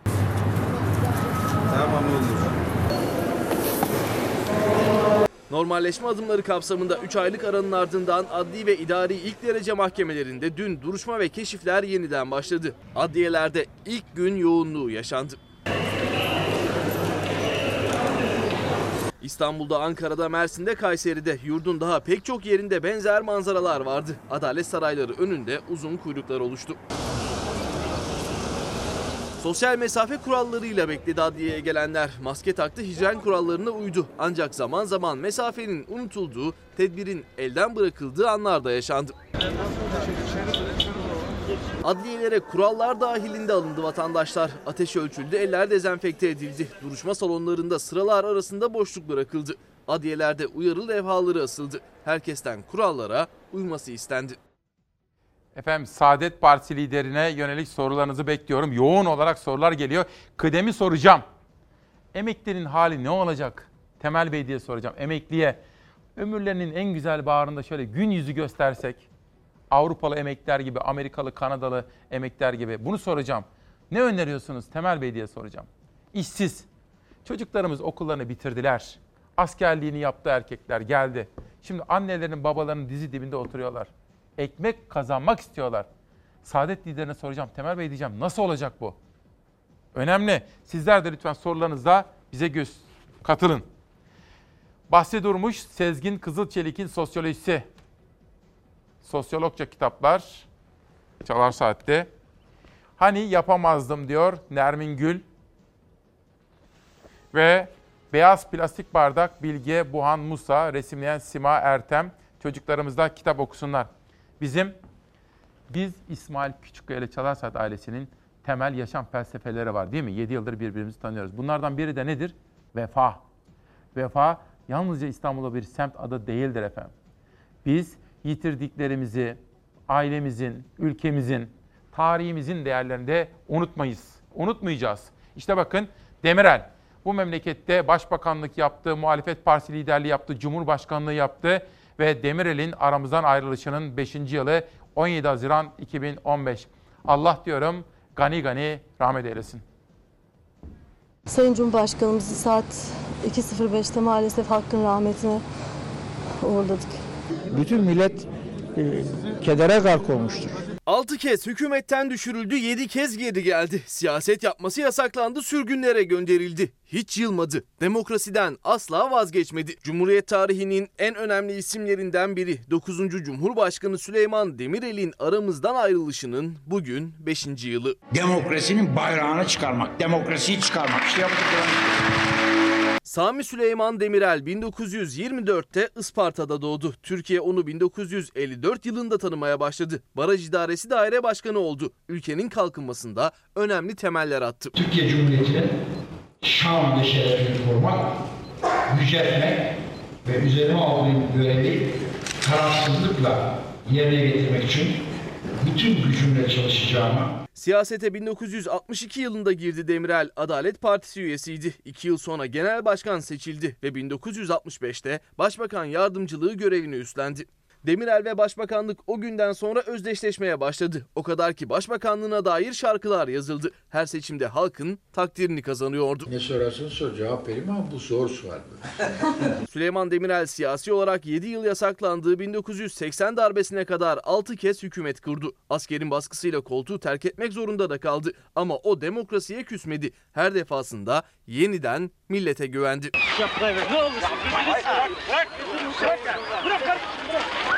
Son başbakanlığına 1991 yılında seçildi Demirel. Artık halkın babası olmuştu. 2 yıl görevde kaldı. Sıra artık Çankaya'daydı. Türkiye Cumhuriyeti Devleti'ni işletmek ve bakın aşağı yukarı 30 senedir şu veya bu şekilde tartışılan bir Çankaya'yı tartışılı olmaktan çıkarmak 1993 yılında Türkiye Cumhuriyeti'nin 9. Cumhurbaşkanı seçildi. 2000 yılına kadar görevde kaldı Demirel. Ardından aktif siyasetten çekildi. Ben huzurunuza gelirken bu burada gelip sizlerle sohbet etmenin, sizlere hitap etmenin bir takım yorumlara sebep olacağını bilerek geldim. Ankara Güneş Sokak'taki evinde ziyaretçileriyle deneyimlerini paylaştı Cumhurbaşkanlığından sonra. Onu en çok üzense eşi Nazmiye Demirel'i kaybetmek oldu. 27 Mayıs 2013'te çok sevdiği eşini toprağa verdi. 65 senelik hayat arkadaşım.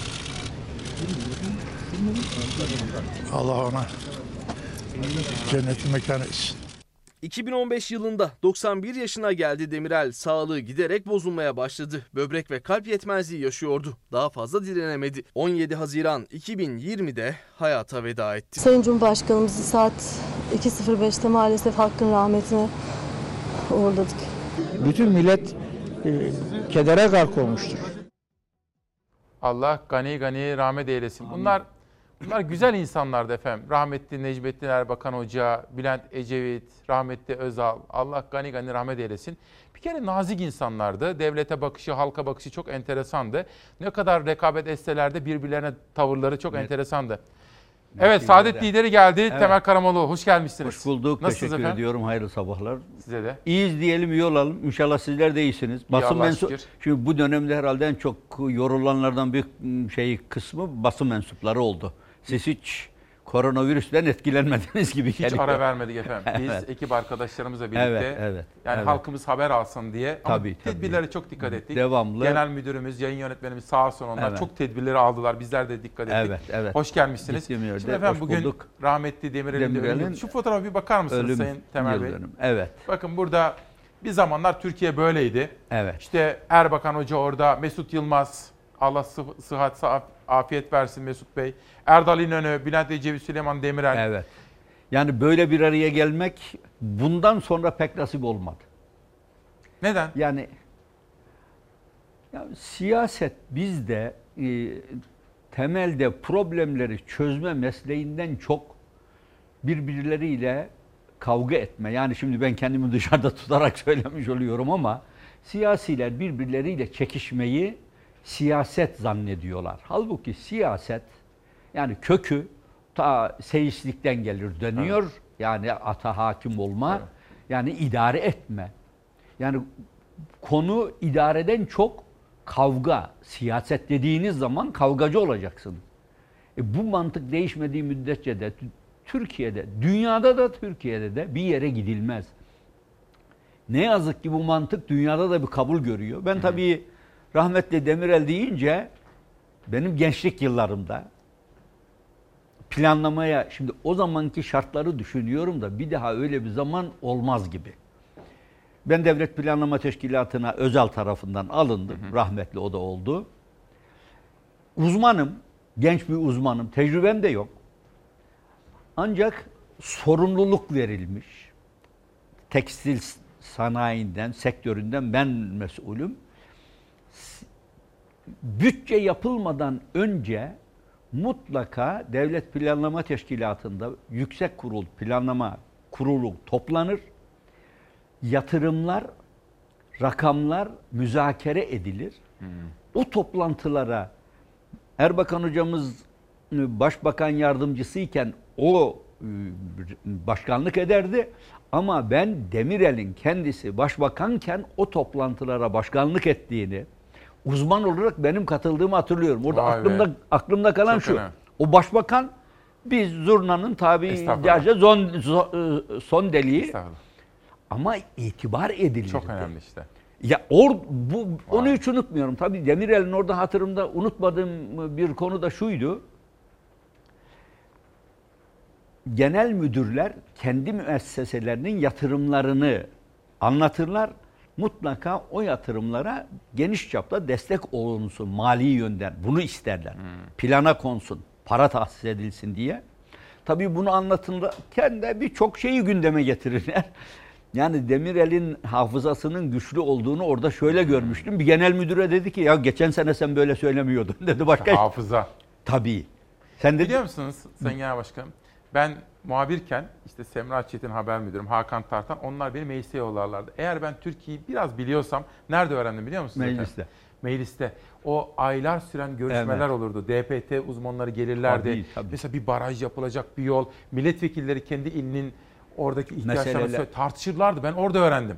Sonra işte rahmetli Erbakan şeye giderdik. Balgat'a sizin o Evet. zamanki partinizde Evet. Refah Partisi Genel Evet. Merkezi yanında küçük o e, cami Camisi vardı, vardı, mescit evet, vardı. evet. Erbakan'la konuşuyordum. O kadar bizlere yani biz de gencecik bir muhabir. Yani Evet. bizi nasıl böyle saygıyla karşılıyordu? Yani bunlar başka türlü insanlar. Allah Evet. hepsine Allah yardımcımız olsun. Tabii niye böyle oldu?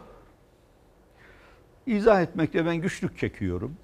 Yani bir makamda şunu e, görüyoruz ki bir makamda veya belli bir mevkide siyasilerin çok uzun zaman kalmaları oradan ayrılmalarını güçleştiriyor. Yani makam ve mevki çok önem arz etmeye başlıyor.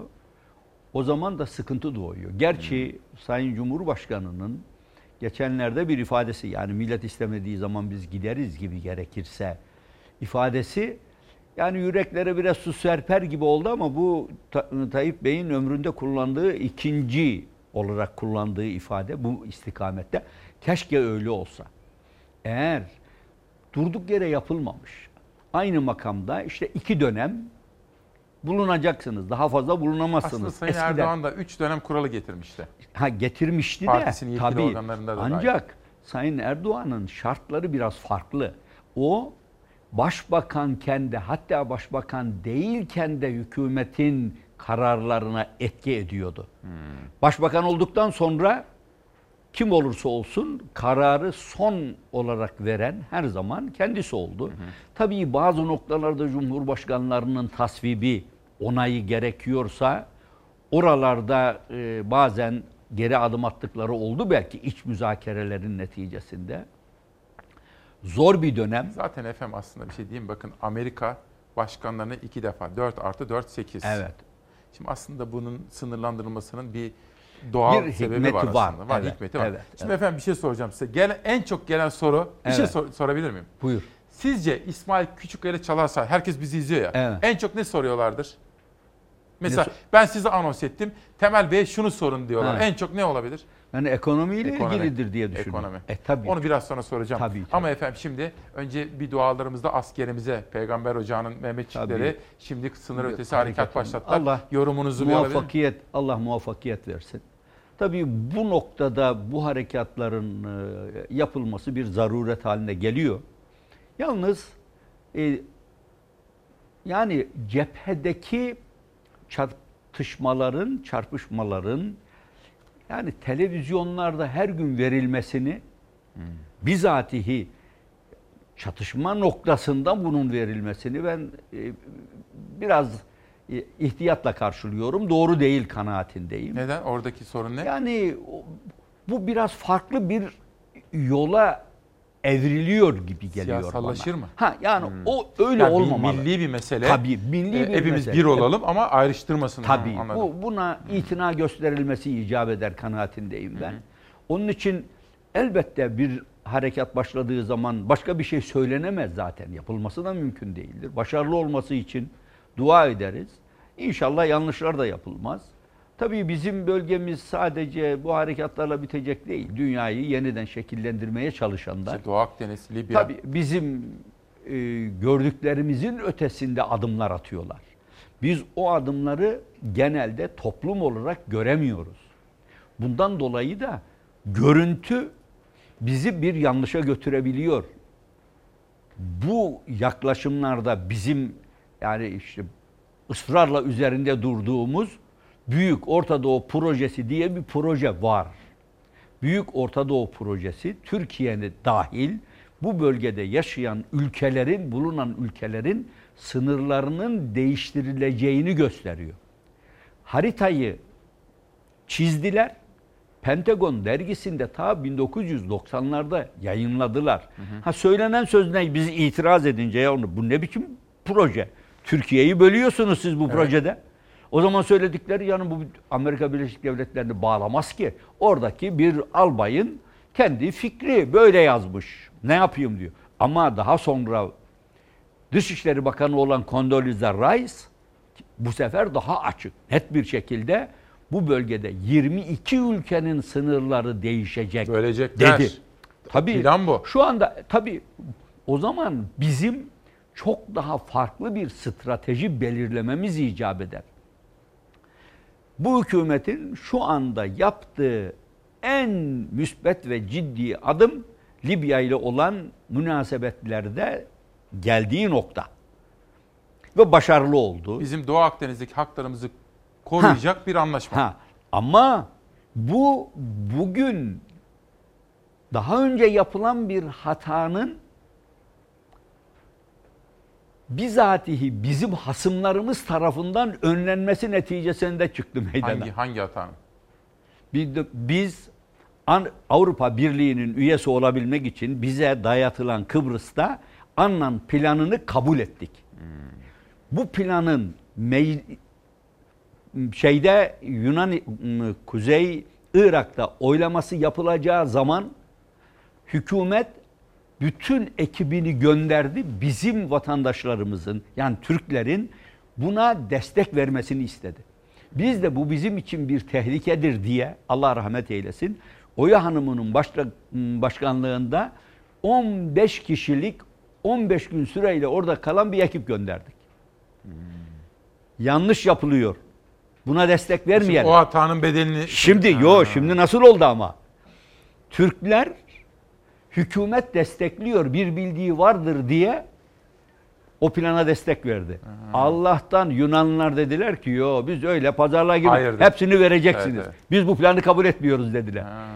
Kıbrıs böylece Kuzey Kıbrıs elimizde kaldı. Gitmiş olsaydı işte bunu yapamazlardı. Evet, o zaman da rahmetli Erbakan'la rahmetli Ecevit'in kemikleri sızlardı. elbette yani bu, bu bu o zaman yapılan bir hatayı hmm. Bizim muhaliflerimiz kabul etmedikleri için lehimize döndü. Peki. Evet. Şimdi efendim bir reklama gitmemiz gerekiyor. Tabii tabii. Şimdi reklamlardan sonra ilk soruyu şimdiden söyleyeyim size. Evet. Sizin tutuklu gazetecilere ilişkin Evet. Dün Müesser Yıldız'la ilgili de yaptığınız bir paylaşım. Evet. O kadar çok etkilendi ki insanlar. Evet. Tutuklu gazeteciler Barış Pehlivan, Barış Terkoğlu, Murat Ağırel, Müesser Yıldız çok sayıda gazeteci arkadaşımız var. Bununla gireceğim. Sonra kıdem tazminatı. Esnaf, sizin en çok değer verdiğiniz köylü kesimi, üretici kesimi. Bunlarla devam edeceğim. Bir de iki sürpriz soru soracağım. Evet. İki video göstereceğim size. Ama önce müsaade ederseniz bir tabii, reklama tabii. gidelim. Ben size bir sade kahve ikram edeyim. Olur. Evet, çok kıymetli Çalar Saat ailesi. Kısa bir reklam arasından sonra İsmail Küçükkaya ile Demokrasi Meydanı devam edecek. Bir kere daha günaydın, bir kere daha hoş geldiniz. Saadet Partisi lideri Temel Karamollaoğlu bizimle tutuklu gazeteciler de kalmıştık. Sonra evet. kıdem esnaf diyecektik ve mücadeleye devam. Şu andan itibaren Savaş Yıldız yönetmen koltuğunda. Şimdi tweetler gelsin. Evet. Saadet Partisi'nin tabii galiba genç bir ekip var bilmiyorum ama kim var efendim bunları kim yapıyor? Muazzam videolar, muazzam para. Kim yapıyor bunu? Ee, kimsenin bilmediği gençler. Müthiş. evet bizim güzel bir genç ekibimiz var Hı-hı. sağ olsunlar. Çok büyük gayret gösteriyorlar. Yeni fikirler üretiyorlar. Herkesi de şaşırtıyorlar. Bazen bizi bile şaşırtıyorlar. Çünkü çünkü yeni dünyanın gerçekliği bu. Tabii, tabii, tabii. Basın mensuplarının fikirleri sebebiyle tutuklu olarak yargılanmadıkları, çok seslilikten rahatsız olunmayan günler temennisiyle 3 Mayıs Basın Özgürlüğü Günü kutlu olsun.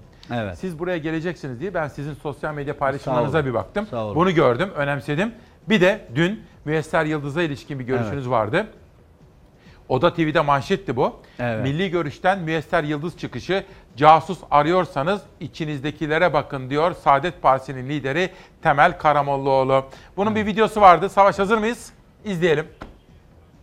Önemli problemler unutuldu. Şimdi gazeteciler çıktı ve öyle bir havayla çıkılıyor ki araştırmacı bütün gazeteciler casus, hain. Niye? Haine itibar edilmez. Casuslar bağrımızda besleyebilir miyiz casusları? Ya mübarekler casusluk dediğiniz işi kendilerine meslek edinen ülkeler nereye korlar casusları? Hükümetin karşısına değil göbeğinin içine yerleştirirler. Siz casus arıyorsanız yalakalık yapanların içinde arayın casusu. Yoksa hükümete karşı çıkanlardan casus olmaz. Bu genel bir kuraldır ya. Casus kendisini deşifre eder mi? Ama bununla ne yapıyorlar? Gündemi değiştiriyorlar. Vay hainler. Bütün yalakalar da yükleniyor hemen. Allah'tan korkun ya. Ne böyle demokrasi olur, ne böyle adalet olur, ne böyle bir devlet aklı olur ya. Kozmik odaya insanlar girerken neredeydiniz siz? Sizin emrinizle girdiler en gizli vesikalarını bütün dünyaya açtılar. Şimdi tutup casusluk iddiasıyla bazı gazetecileri tutuklayacaksınız. Ha şu olabilir ya ben bu gazetecilerin tutumlarını beğenmiyorum. Bunları tasvip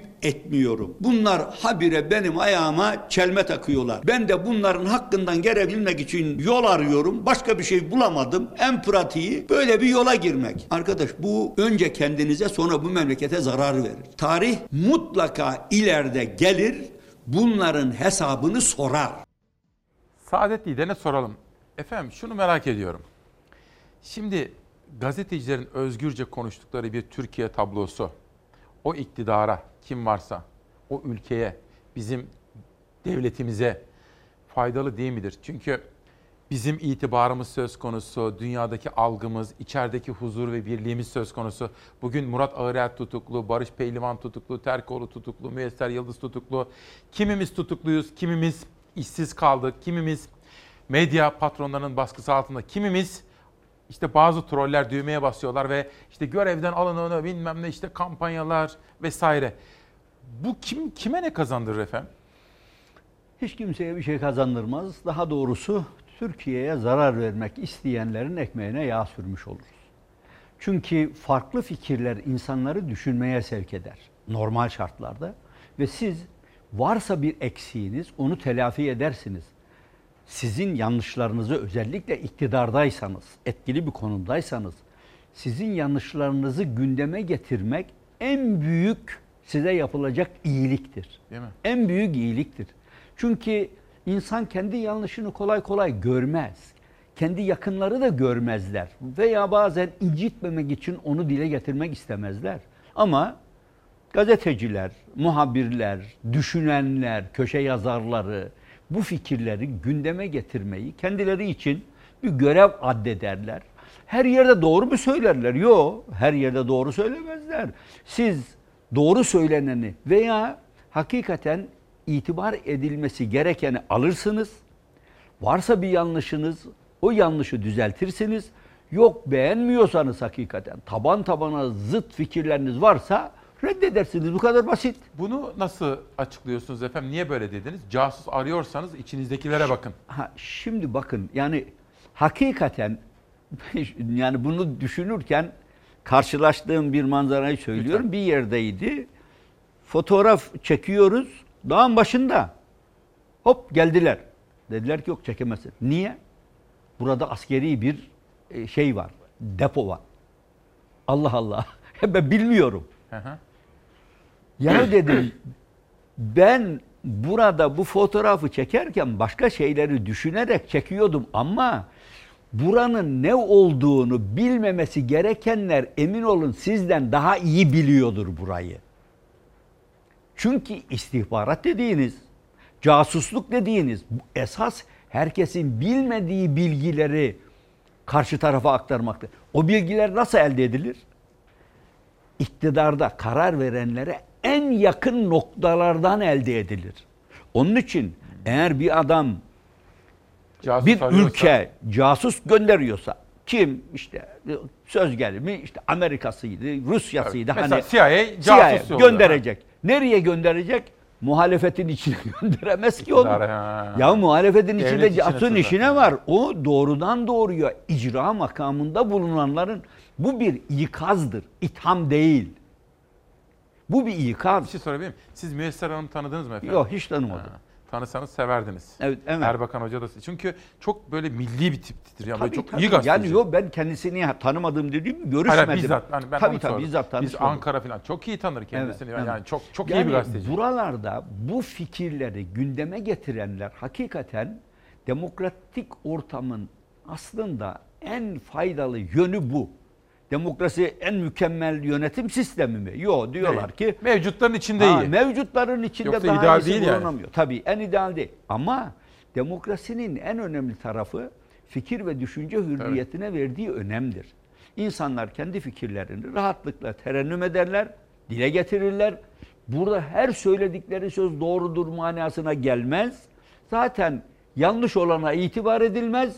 Doğru olan da O kadar. yerli yerini bulur. E zaten halkın da bir sağduyusu var. Halk bakıyor ona göre Elbette. karar veriyor. Elbette. Peki. Onun için yani ben buradaki yaklaşımı tabii somut olarak ele alındığı zaman da her zaman şunu da söyle, dile getirdik. FETÖ'yü kim besledi? Hükümet. AK Parti'nin içine yerleşti. En mahrem yerlere müdahale edilebilme kararını kim aldı? FETÖ'cü hakimler, FETÖ'cü savcılar. Neredeydi bunlar muhalefetle beraber mi hareket ediyorlar? Yok. İktidarla beraber. Şimdi bunlar hain oldu doğru. Ama iş işten geçtikten sonra onlar üzerine düşen vazifeleri hükümet gaflet içindeyken yerine getirdiler. Ama dedik ya Allah affetsin dedik. Yani onun için buradaki mantık mutlaka iktidarda bulunanlar muhalefetin her sözünü ve tavrını, ikazını kendisine yapılan bir hainlik diye görmemeleridir. İşte bu. Bunu böyle görmeyecek. Evet. Oradan dikkat edecek. Ya hakikaten bu söylenen bende var mı diye bakacak. O yanlışlık varsa kendisi de ona ikna olacak. Düzeltecek. Hatta teşekkür edecek. Yoksa itibar etmeyecek o, O kadar. kadar. Peki. Çok teşekkür. Gaz- gazeteleri okuyalım beraber. E, olur olur tabii. Savaş gelsin bakalım manşetler. Bu sabahta Saadet lideriyle gazeteleri okuyalım. İsmail Küçükkaya Demokrasi Meydanı. Milli Gazete'den başlıyorum. Tabii efendim şunu söyleyeyim sizi burada bulmuşken. Ben her sabah gazeteler aktarıyorum ya. Evet. Özellikle tarım, üretici konusunda acayip manşetler atılıyor burada. Ve Selahattin İnan diye bir kardeşim var. Evet. Yani müthiş Çok. tarımı takip Evet. ediyor. Helal olsun. Birebir hiç görmedim. Epey Ama sıkıntı- helal olsun çocuğa. Evet. Şimdi dikkat Anadolu'ya yayılıyor. Günlük vaka sayısı 600'lere kadar gerilemişken yeniden 1600'lere kadar tırmandı. Daha önce %60'ı İstanbul'da olan koronavirüs vakalarının şimdi %60'ı Anadolu'da görülmeye başlandı diyor Milli Gazete. Evet. Bir sonraki manşete geçelim. Evet. Şimdi Saadet Lider'e bir ekonomi sorusu soracağım. Kıdeme dokunma. Evet. Kıdem tazminatının 83 yıllık kazanım ve hak olduğunu hatırlatan Türk İş'in başkanları net konuştu. Bu konudaki yorumunuzu alabilir miyim efendim? Şimdi bakın yani buradaki yapılan yanlışlık şu. Sadece burada değil. İşsizlik fonu da böyle. Başka fonlarda da aynı şekilde davranılıyor. Yani hükümet paraya sıkıştığı zaman bir yerlerde birikmiş olan imkanları başka bir maksatla biriktirilen imkanı günlük problemleri çözmek için kullanma kararını veriyor. Burada yapılan yanlış da aynı şey. Kıdem tazminatı doğrudan doğruya çalışan insanın hakkıdır, birikimidir. Evet. Kendi birikimi. Siz şimdi diyorsunuz ki yok ben buraya müdahale edeceğim. Bunun bir kısmını alıp başka maksatlarla kullanacağım. Yani en büyük yapılacak hatalardan bir tanesi özellikle çalışan insanlara emekli oldukları zaman budur. Siz kıdem tazminatına niye müdahale ediyorsunuz? Orada biriken imkan hükümetin emrine verildiği takdirde çarçur edilir. Bu kesin. Şimdiye kadar hep böyle olmuştur. Hükümet de bunun hesabını veremediği için bu konu gündeme getirildiği zaman hemen kaçamak yollar, yollar arıyor. Siz buna karşı çıkar mısınız? Yani El- Saadet Partisi olarak. Elbette karşı çıkarız. Elbette. Doğru bir yaklaşım değil. Başka fonlar oluştursunlar. Biz bunu söyledik. Aslında bir takım fonları oluştu, oluşturuyorlar mı bilmiyorum ama Merkez Bankası konu kamuoyuna açıklanmadan birçok imkanlar hazırlıyor kanaati var şimdi. Yani biz şöyle bir şey demiştik. Evet. Bu pandemi meselesi başlayıp fabrikalar kapatılmaya, iş yerleri tatile girdi, esnaf kepenk kapattı, milyonlarca insan işsiz kaldı. Yani bazılarının maaşları ödenmiş olsa bile işsiz kaldı. O dönemde dedik ki bakın burada aslında zaten 4,5 milyon işsiz var. Bunun yanında çalıştığı halde karnını doyuramayacak kadar düşük ücret alanlar var. Tamam. Şimdi tarım işçileri var. Ayda 1000 lira, 1500 lira para geçiyor elden. E bununla siz hem de öyle normal çalışma gibi değil. Günde 10 saat 7 gün çalışıyor. 30 Ağır, gün ağır bir çalışma. Ağır bir koşullarında Azıcık çalışma. para kazanıyor. Tabii. Geçinemez. 1500 liraya ediyor takriben işte 52 lira mı ne bir pamuk işçilerine bir Evet. rakam verdiler günlük. Hatay- Hatay'da. Hesap ettiğiniz zaman 1500 liraya geliyor. Bu olmaz ki. Onun için bu fonları iktidarın başka bir maksatla bu fonlara müdahale etmesi kesinlikle yanlıştır, doğru değildir, haksızlıktır. Ekonomistler şöyle yorumluyorlar Sayın Temel Bey, Sayın Karamollaoğlu. Diyorlar ki ekonomi kötü yönetiliyor ve hazinede para kalmadı. Çünkü bu ihtiyat akçesi hani bizim Tabii. kefen parası Tabii. dediğimiz Evet. o para bile gitti. Dolayısıyla hazır para arıyor ekonomi yönetimi. Hop işçinin hakkı kıda- böyle mi? Doğrusu Şimdi mu? doğru bu tabii. Bizim orada söylediğimiz şey şuydu. Ben işte demin araya biraz uzatıyorum bazen sözü. olsun. Şimdi aslında o dönemde piyasanın hem canlanabilmesi hem de insanların kendi ihtiyaçlarını, zaruri ihtiyaçlarını karşılayabilmeleri için kişi başına bin lira para verin dedik. Ne eder bu? 83 milyon lira para eder. Milyar lira. Şimdi bunu verdiğiniz zaman siz esnafa da destek vermiş oluyorsunuz. Çünkü insanlar gidecek alışveriş yapacaklar. O esnafa destektir aynı zamanda. Ama bu aç insanın karnını doyurmaktır. İnsanı ümitsizlikten kurtarmaktır. Doğrudan doğruya. Onu yapmadınız. Şimdi 400 ve toplam işte 250 milyar liralık bir paket haz- hazırladılar. Aynı zamanda esnafa bir miktar destek verecekler. Sanayiciye verecekler. Biz dedik ki yok o da olmaz sadece. Siz burada mecbursunuz en az 450-500 milyar lira yeni parayı devreye sokmaya. Bunun bir kısmı aç insanlara verilecek. Gerekirse iki ay sonra bir defa daha vereceksiniz. Yetmez borcunu ödeyemeyen, alacağını tahsil etmeyen esnafa ödeyeceksiniz. Çünkü ne yapacak adam? Kapıyı kepengi kapattı. Alacağını alamıyor. Kendi borcunu da ödeyemiyor. E devlet de bir taraftan geliyor elektrikli, bilmem suydu, şuydu, buydu diye paraları tahsil etme. Onun için ve bir de üç sanayicinin elinden tutacaksınız. Yani bizim kıymetli sanayi tesislerimizin başkalarının eline yok pahasına geçmesine mani olacaksınız. Bu üç konuyu özellikle vurguladık. Şimdi vatandaş nasıl geçinebiliyor musunuz efendim? Geçen gün bir şoför arkadaşla konuşuyorduk. Dört tane kredi kartı var. Tamam Filanca banka onu almış, tıkanmış. Ödeyemiyor, tamam mı? Öbüründen almış, onunla onu ödüyor. Bu tıkanıyor. Öbürüne gidiyor. Şimdi diyor abi dördüncüdeyim diyor. Ben Şimdi bakın, 10 13'tekine 13 tane banka kartı alanın bana geldi ben gördüm. Öyle On- mi? Bir kişi. Bir kişi. Ne zaman? Hem de bu birkaç sene önce yeni değil. 13 banka kartı kullanmış Vay ve be. perişan olmuş. Bakın. Ödeyemiyorum bittim ne yapacağım diye geldi. Pencere gazetesi bugün böyle bir manşet atmış. Vatandaş krediye hücum etti.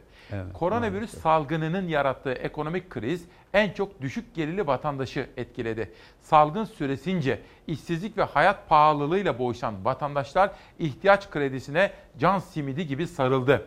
Nisan ayında 920 bin kişi ilk kez, Evet.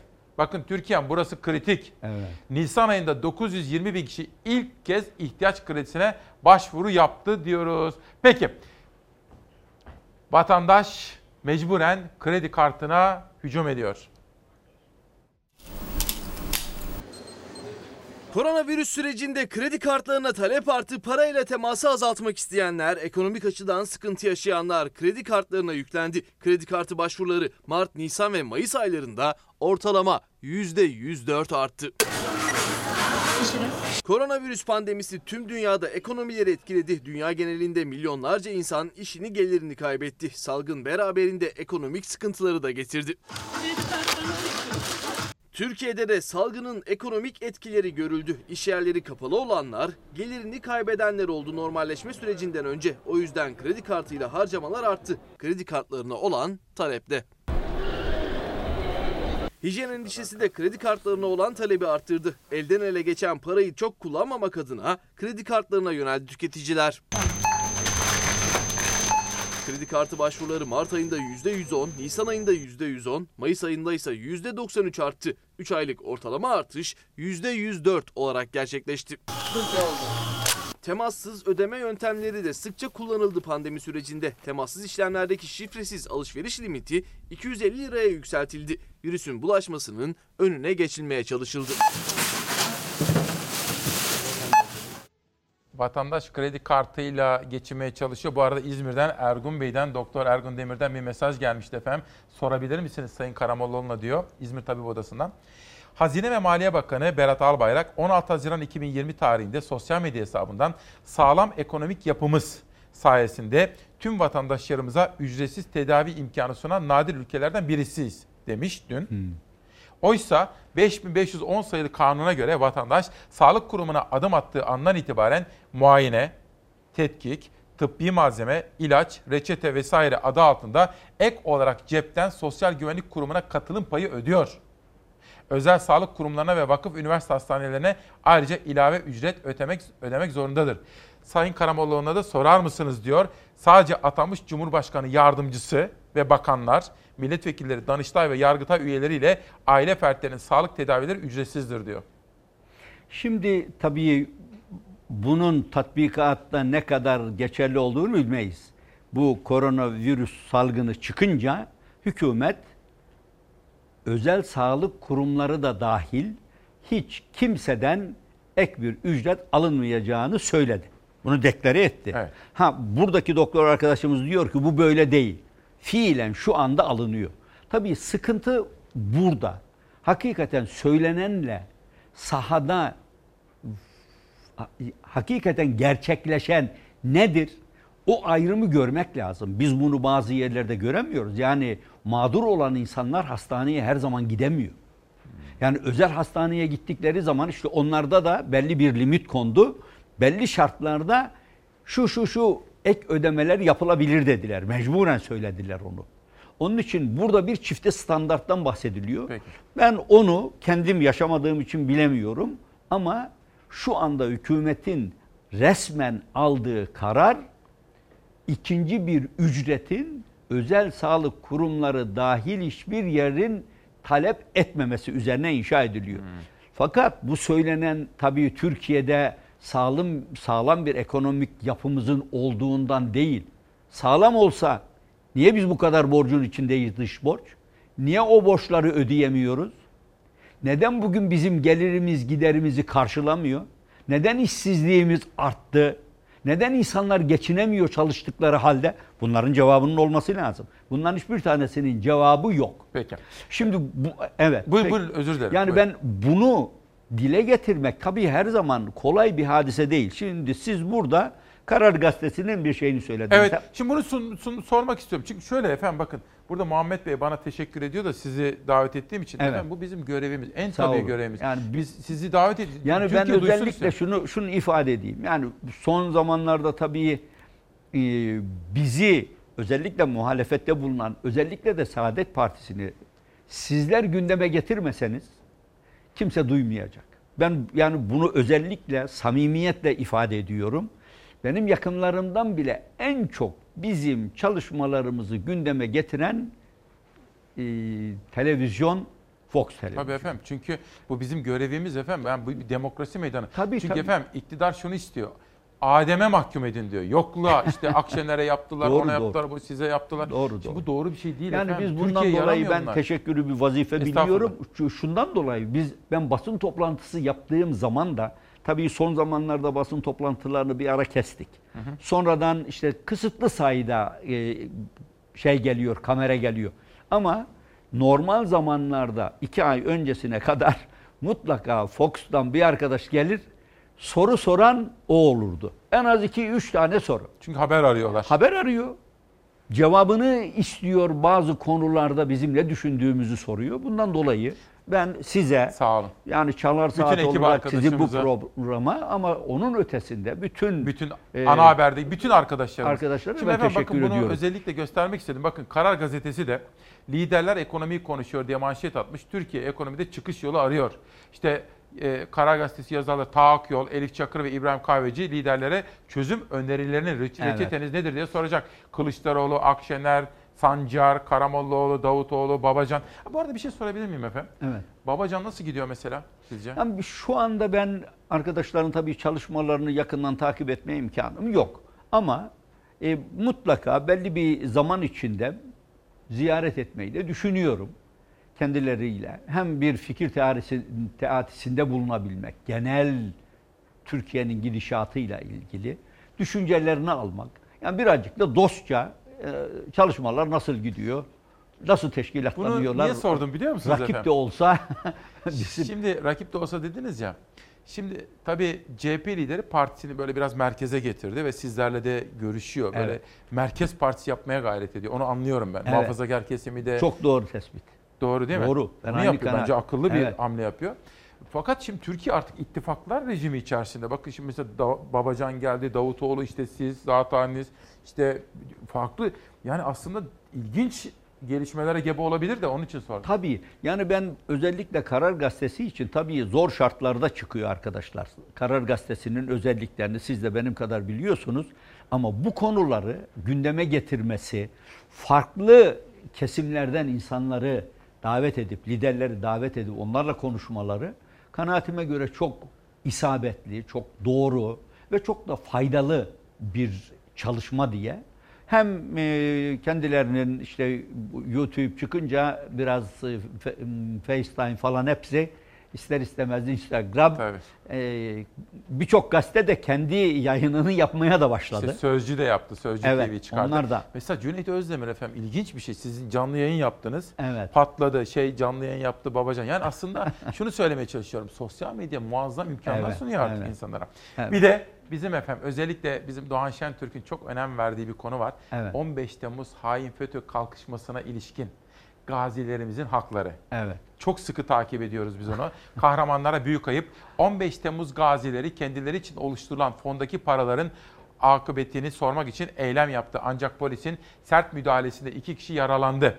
Kamuoyu vicdanını yaralayan görüntüler gazilere bu muamele reva mı tepkilerine yol açtı. Evet. Bu haberi izleyeceğiz. Saadet liderinden yorum rica edeceğiz ama şunu da söyleyeyim. Bütün bu gelişmelerden sonra İçişleri Bakanı Süleyman Soylu o gazilerle konuştu ve sizin yanınızda olacağız dedi. Onu da belirteyim.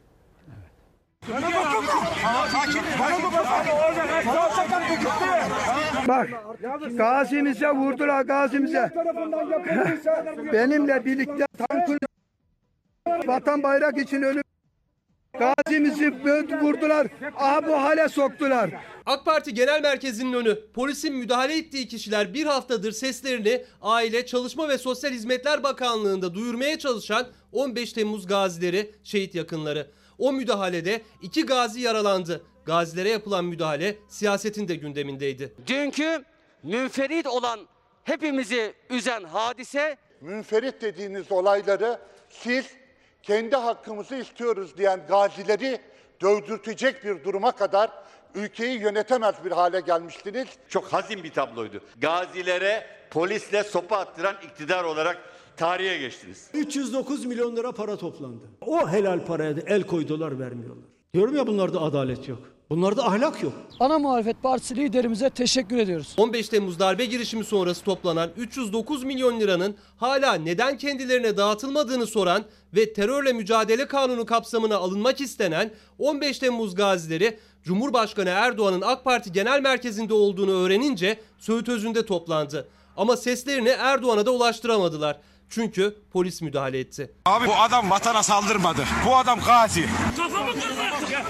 Serkan bir dakika Serkan bir dakika. Tamam. Tamam, bı- bırakır mısın abi? Bir şey yapmıyoruz ya bırakır mısınız? 20 Temmuz sivil darbesinden sonra hak aramanın maliyeti vardır. Hak mı arıyorsunuz? Hemen hapse. Hak mı arıyorsunuz? Polis çopu. tüm gaziler bizim başımızın tacı. 15 Temmuz'da beraber gazi olduk, beraber şehit olduk. Şehit hakkından inanıyorlarsa, ezana inanıyorlarsa, kul hakkına inanıyorlarsa, İslam'a mensubuz diyorlarsa Önce şehidin hakkını verdiler, sonra kürsüye çıktılar. Benim her tarafım delik deşik. Platinler'de yaşıyorum. 30 sene polislik yaptım. Şuradaki tanka bindim ve bu tanka. Serkan ben yanındayım Serkan. Geceden gündüze 15 Temmuz şehit yakınları ve gazilerin AK Parti Genel Merkezi önünde yaşadıkları Ankara'yı ısıttı. Tüm yaşananlardan sonra İçişleri Bakanı'na dertlerini anlattılar. Desteğini aldılar. Takipçisi olacağını bizzat Sayın İçişleri Bakanımız belirtti. Şimdilik bu şekilde beklemeye geçiyoruz. İlgili bakanlıklarımızca bugün görüşülmüş, yoluna konmuş. Bir gazimize maaş vermek başka bir şey, istihdam hakkı vermek başka bir şey.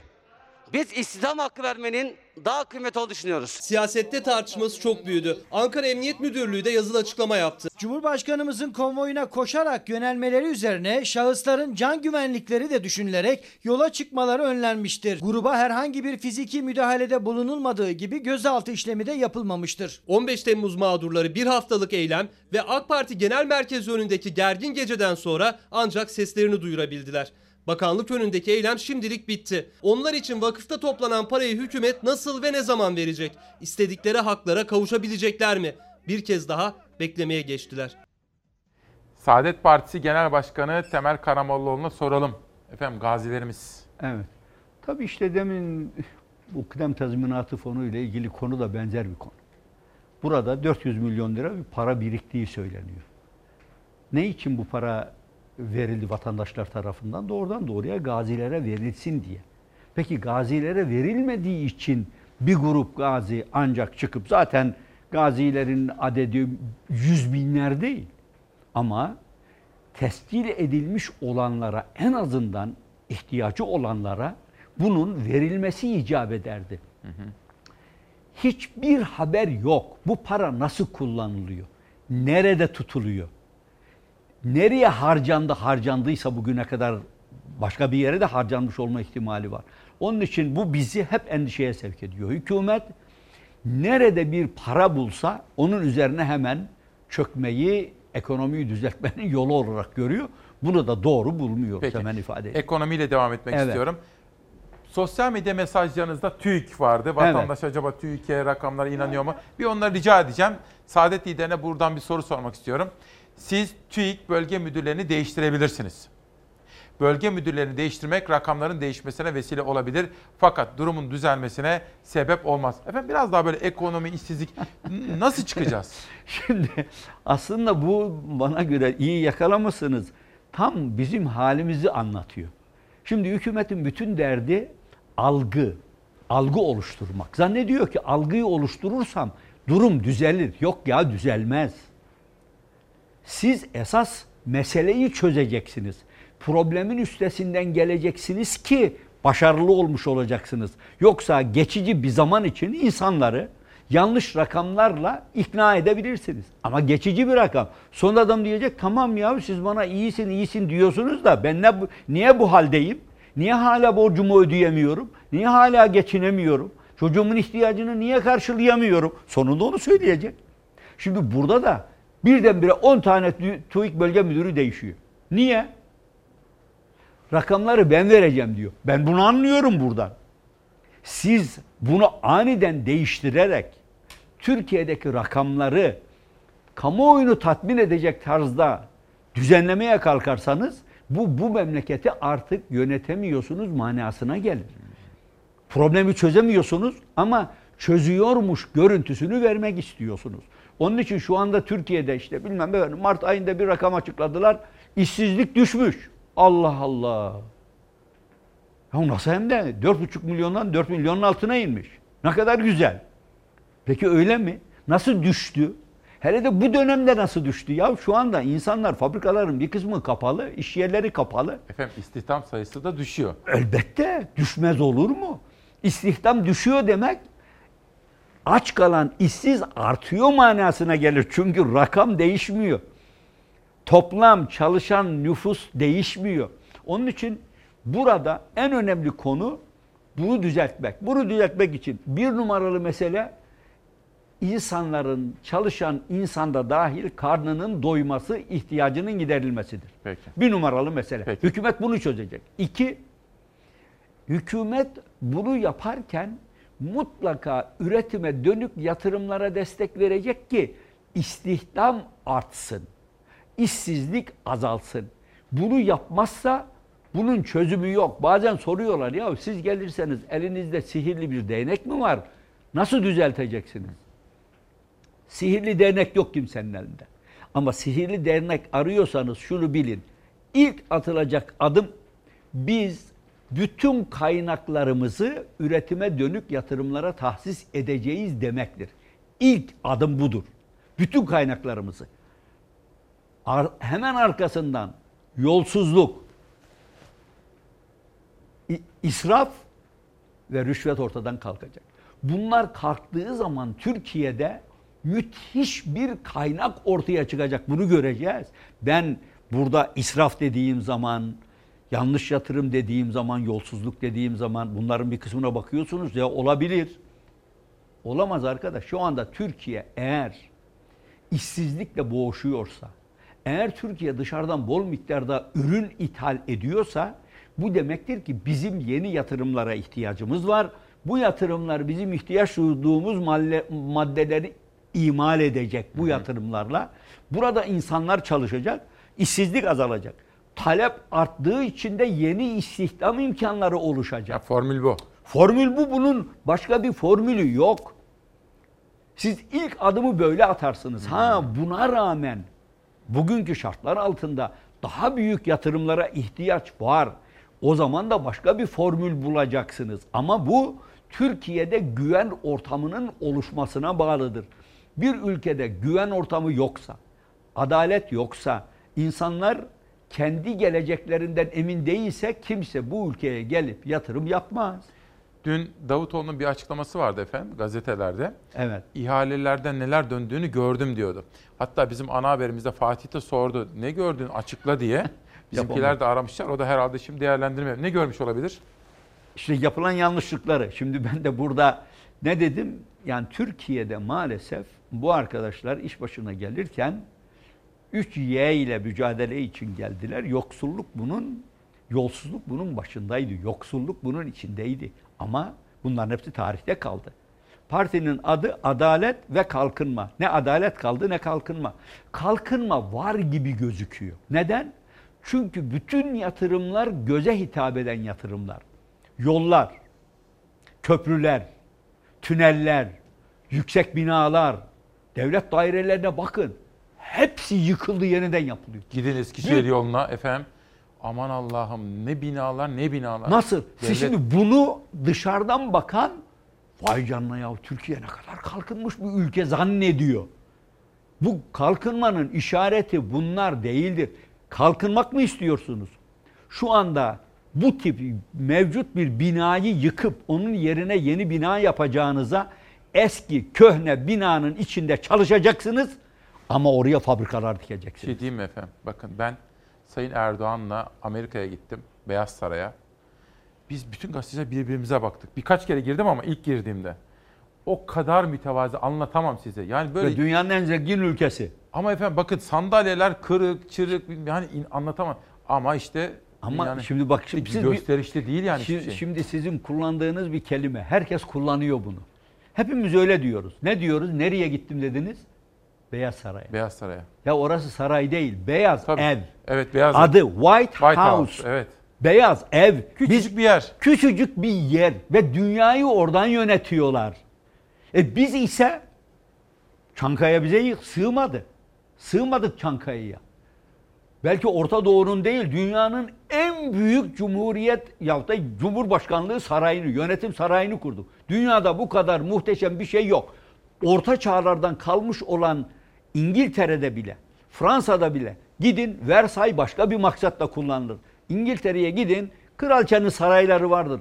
Ama 10 Downing Street O gördük orada Ha, küçücük bir şeyin başbakanın bir sokaktaki evinin Evet, evet. numarası Downing Street diye bir cadde.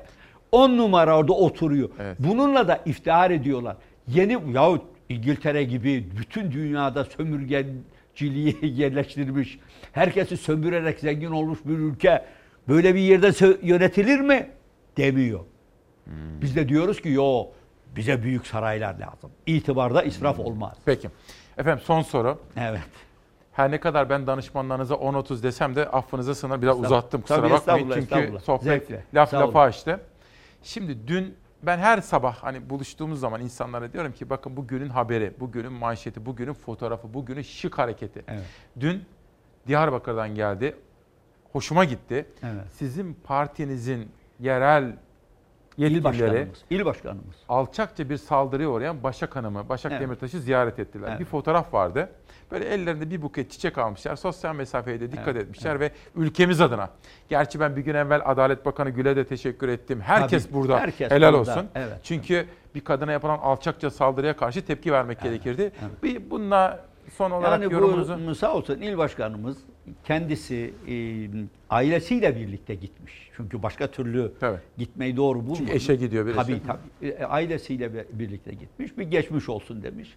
Yani bu tip saldırıları da birlikte lanetlemişler, kınamışlar. Bu, bu fotoğraf. iyi bir, tabii tabii. Bu yapılan bir jesttir. Ben e, il başkanımız da böyle bir e, tavırda bulunduğu için hemen karşılığını verdiği için yani teşekkür ediyorum. Bunun benzeri aslında kime yapılırsa yapılsın Tabii. biz müşterek bir tavır sergilemeliyiz ve burada ben hakikaten e, Sayın Adalet Bakanı'nı da diğer bütün bu konuda tepki gösterenleri de teşekkür ediyorum. Naci onlara. Bostancı da bizim Tabii, Gazi'den tabii, hocamız tabii, o da tabii. öyle sert On- tepki gösterdi. Tabii. Onun için bu tip meselelerde bu en azından yüreğimize bazen su serpiyor. Yani ciddi bir e, böyle alçaklık yapıldığında bütün partilerin fark gözetmeden aynı tavrı sergilemeleri demek ki bir şeyler hala var içimizde. Demek ki düz, düzeltebiliriz. Demek ki bir araya gelebiliriz, konuşabiliriz, dertleşebiliriz. Bu o manaya geliyor. Peki. Bundan dolayı da ben bütün e, parti yöneticilerini tebrik ediyorum. Saadet Partisi lideri Sayın Temel Karamollaoğlu size ve bütün camianıza teşekkür ediyoruz. Efendim, Sağ olun. Ben de size teşekkür ediyorum. Fox e, televizyonu baştan da söyledim. Hakikaten bizim programlarımıza ilgi gösteriyorsunuz. Haberlerimizi veriyorsunuz. Vatandaşı bilgilendiriyorsunuz. Sizin de yaptığınız başka bir şey Görevimiz değil. O bu. Tabii ben ama herkes yapmıyor onu. Onun için ben Maalesef. size özellikle teşekkür Sağ ediyorum. olun Borç. Eksik Sağ olun, var olun. Çok teşekkür ederim. Sağ olun Hanımefendiye de lütfen Hayır, saygılarımı iletin. Sağ Savaş yerel gazetelere bir bakalım. Arkadaşlarım Saadet Lider'i uğurlayacaklar efendim. Ve bu arada yerel gazete manşetleri bugün Tunceli ile başlıyorum. Kadınlar bostandan elde ettikleri ürünleri yoksullara dağıtacak. Dersim Belediyesi Kadın Meclisi ve gönüllü kadınlar bir araya gelerek ektikleri bostandan elde ettiği ürünleri yoksul vatandaşlara dağıtacak. Bir dayanışma modeli yaygınlaşıyor. Tunceli'den İzmir'e geçiyorum. Aç kapıyı Rusya. Türkiye'nin domates ihracatına Rusya'nın koyduğu kota hem ihracatçıları hem de Rus halkını mağdur ediyor.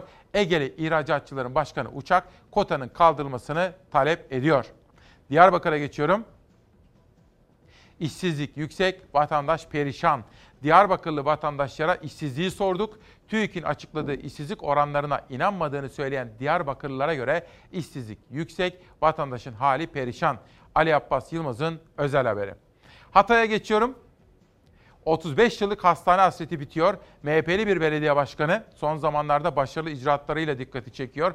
Belen halkı 35 yıl sonra hastaneye kavuşuyor. Yıllardır hastane için başka ilçelere gitmek zorunda kalan vatandaş yakın zamanda kendi ilçesindeki hastaneye kavuşacak diyor. Çağdaş Gazetesi engellilere ve eski hükümlülere devlet desteği.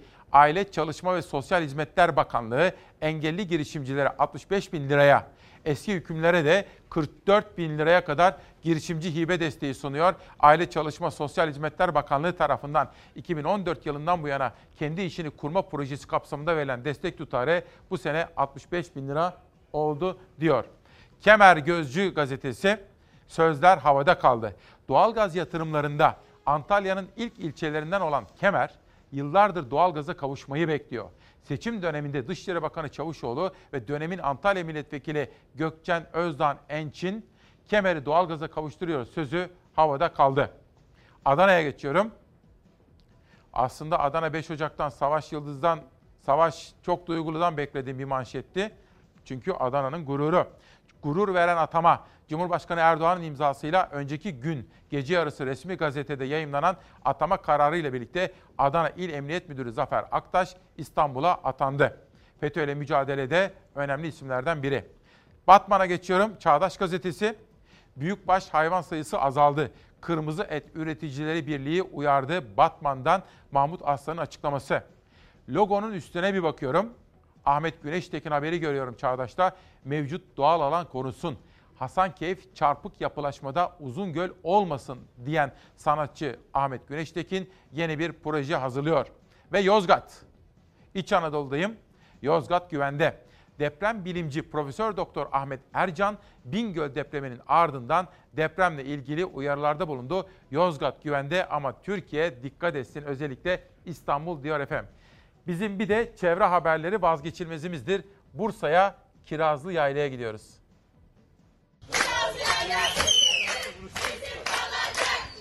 Abla 5 dakikaya ara. Vallahi gelecekler ya. Onlar madene karşı direnen köylüler ama ne seslerini duyan var ne de dertlerini dinleyen. Yetmezmiş gibi bir de jandarmanın baskısıyla karşı karşıyalar.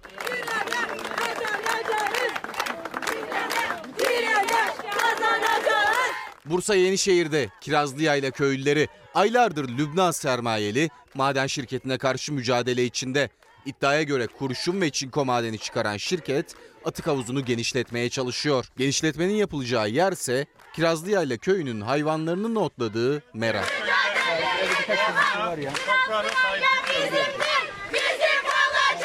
Köylüler hem madenin zararlarına karşı hem de yok edilmek istenen meraları için harekete geçti. Eyleme başladı. Önce köye giriş çıkışlar kapatıldı ama köylüler yılmadı. Yaptıkları eylemle seslerini duyurmaya çalıştı. Abi bir şey yapmıyorum. Bir şey. Eylem sırasında 9 kişi gözaltına alındı. Yaklaşık 10 saat jandarma karakolunda tutuldular. Ama iddiaya göre jandarma baskısı bununla da bitmedi. Köyde özellikle kadınların bir araya gelmesine izin verilmiyor. Köylere yönelik baskı uygulanıyor. Köylüler şimdi açtıkları davada bilirkişi keşfini bekliyor. Tek umutları bilirkişi raporunun oraya atık havuzu yapılamayacağı yönünde çıkması. Bu sabahta emeği geçen bütün ekip arkadaşlarıma teşekkür etmeye gayret ettim. Editörüm Zeray Kınacı, danışmanım Nihal Kemaloğlu, sesçim Turgay ve bugün Yunus'u söyledim ama İsmail abimizle kameramanım. Seste sesçimiz bugün Ozan abimiz var. Ozan Pertes. Ve kitaplar Genç Cumhuriyet Karadeniz Vapuru'nda Evrim Şencan Gürtunca. Başka bir hayat Emine Demirhan. Başka bir hayat mümkün mü? Gitmek de kalmak da zor geldiğinde Banu Özkan To- Tozluyurt İstanbul Toronto attı. Ve Tuğba B. Çınar değişir. Sen hazırsan her şey değişir diyor efendim. Bugün kalbimizden size bir Cengiz Özkan hediyesi geliyor.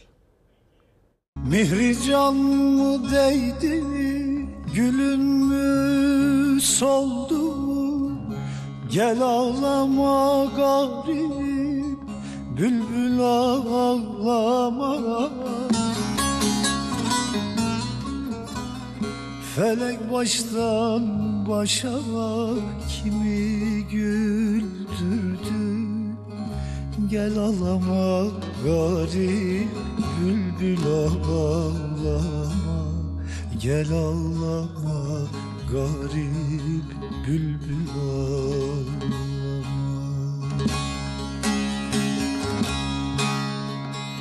Felek baştan başa kimi güldürdü? Gel ağlama garip bülbül ağlama Bülbül ağlama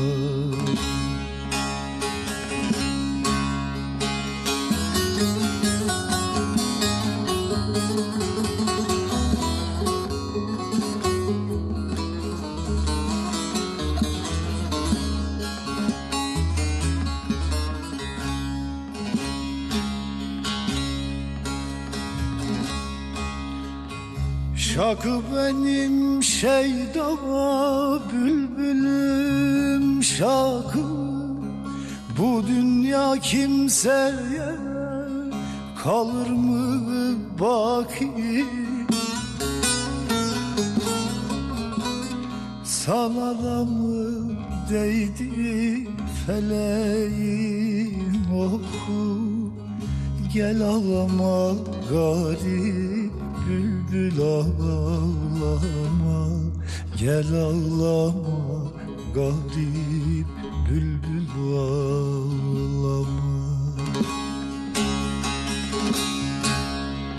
Sana da mı değdi feleğin oku Gel ağlama garip bülbül ağlama. Bülbül ağlama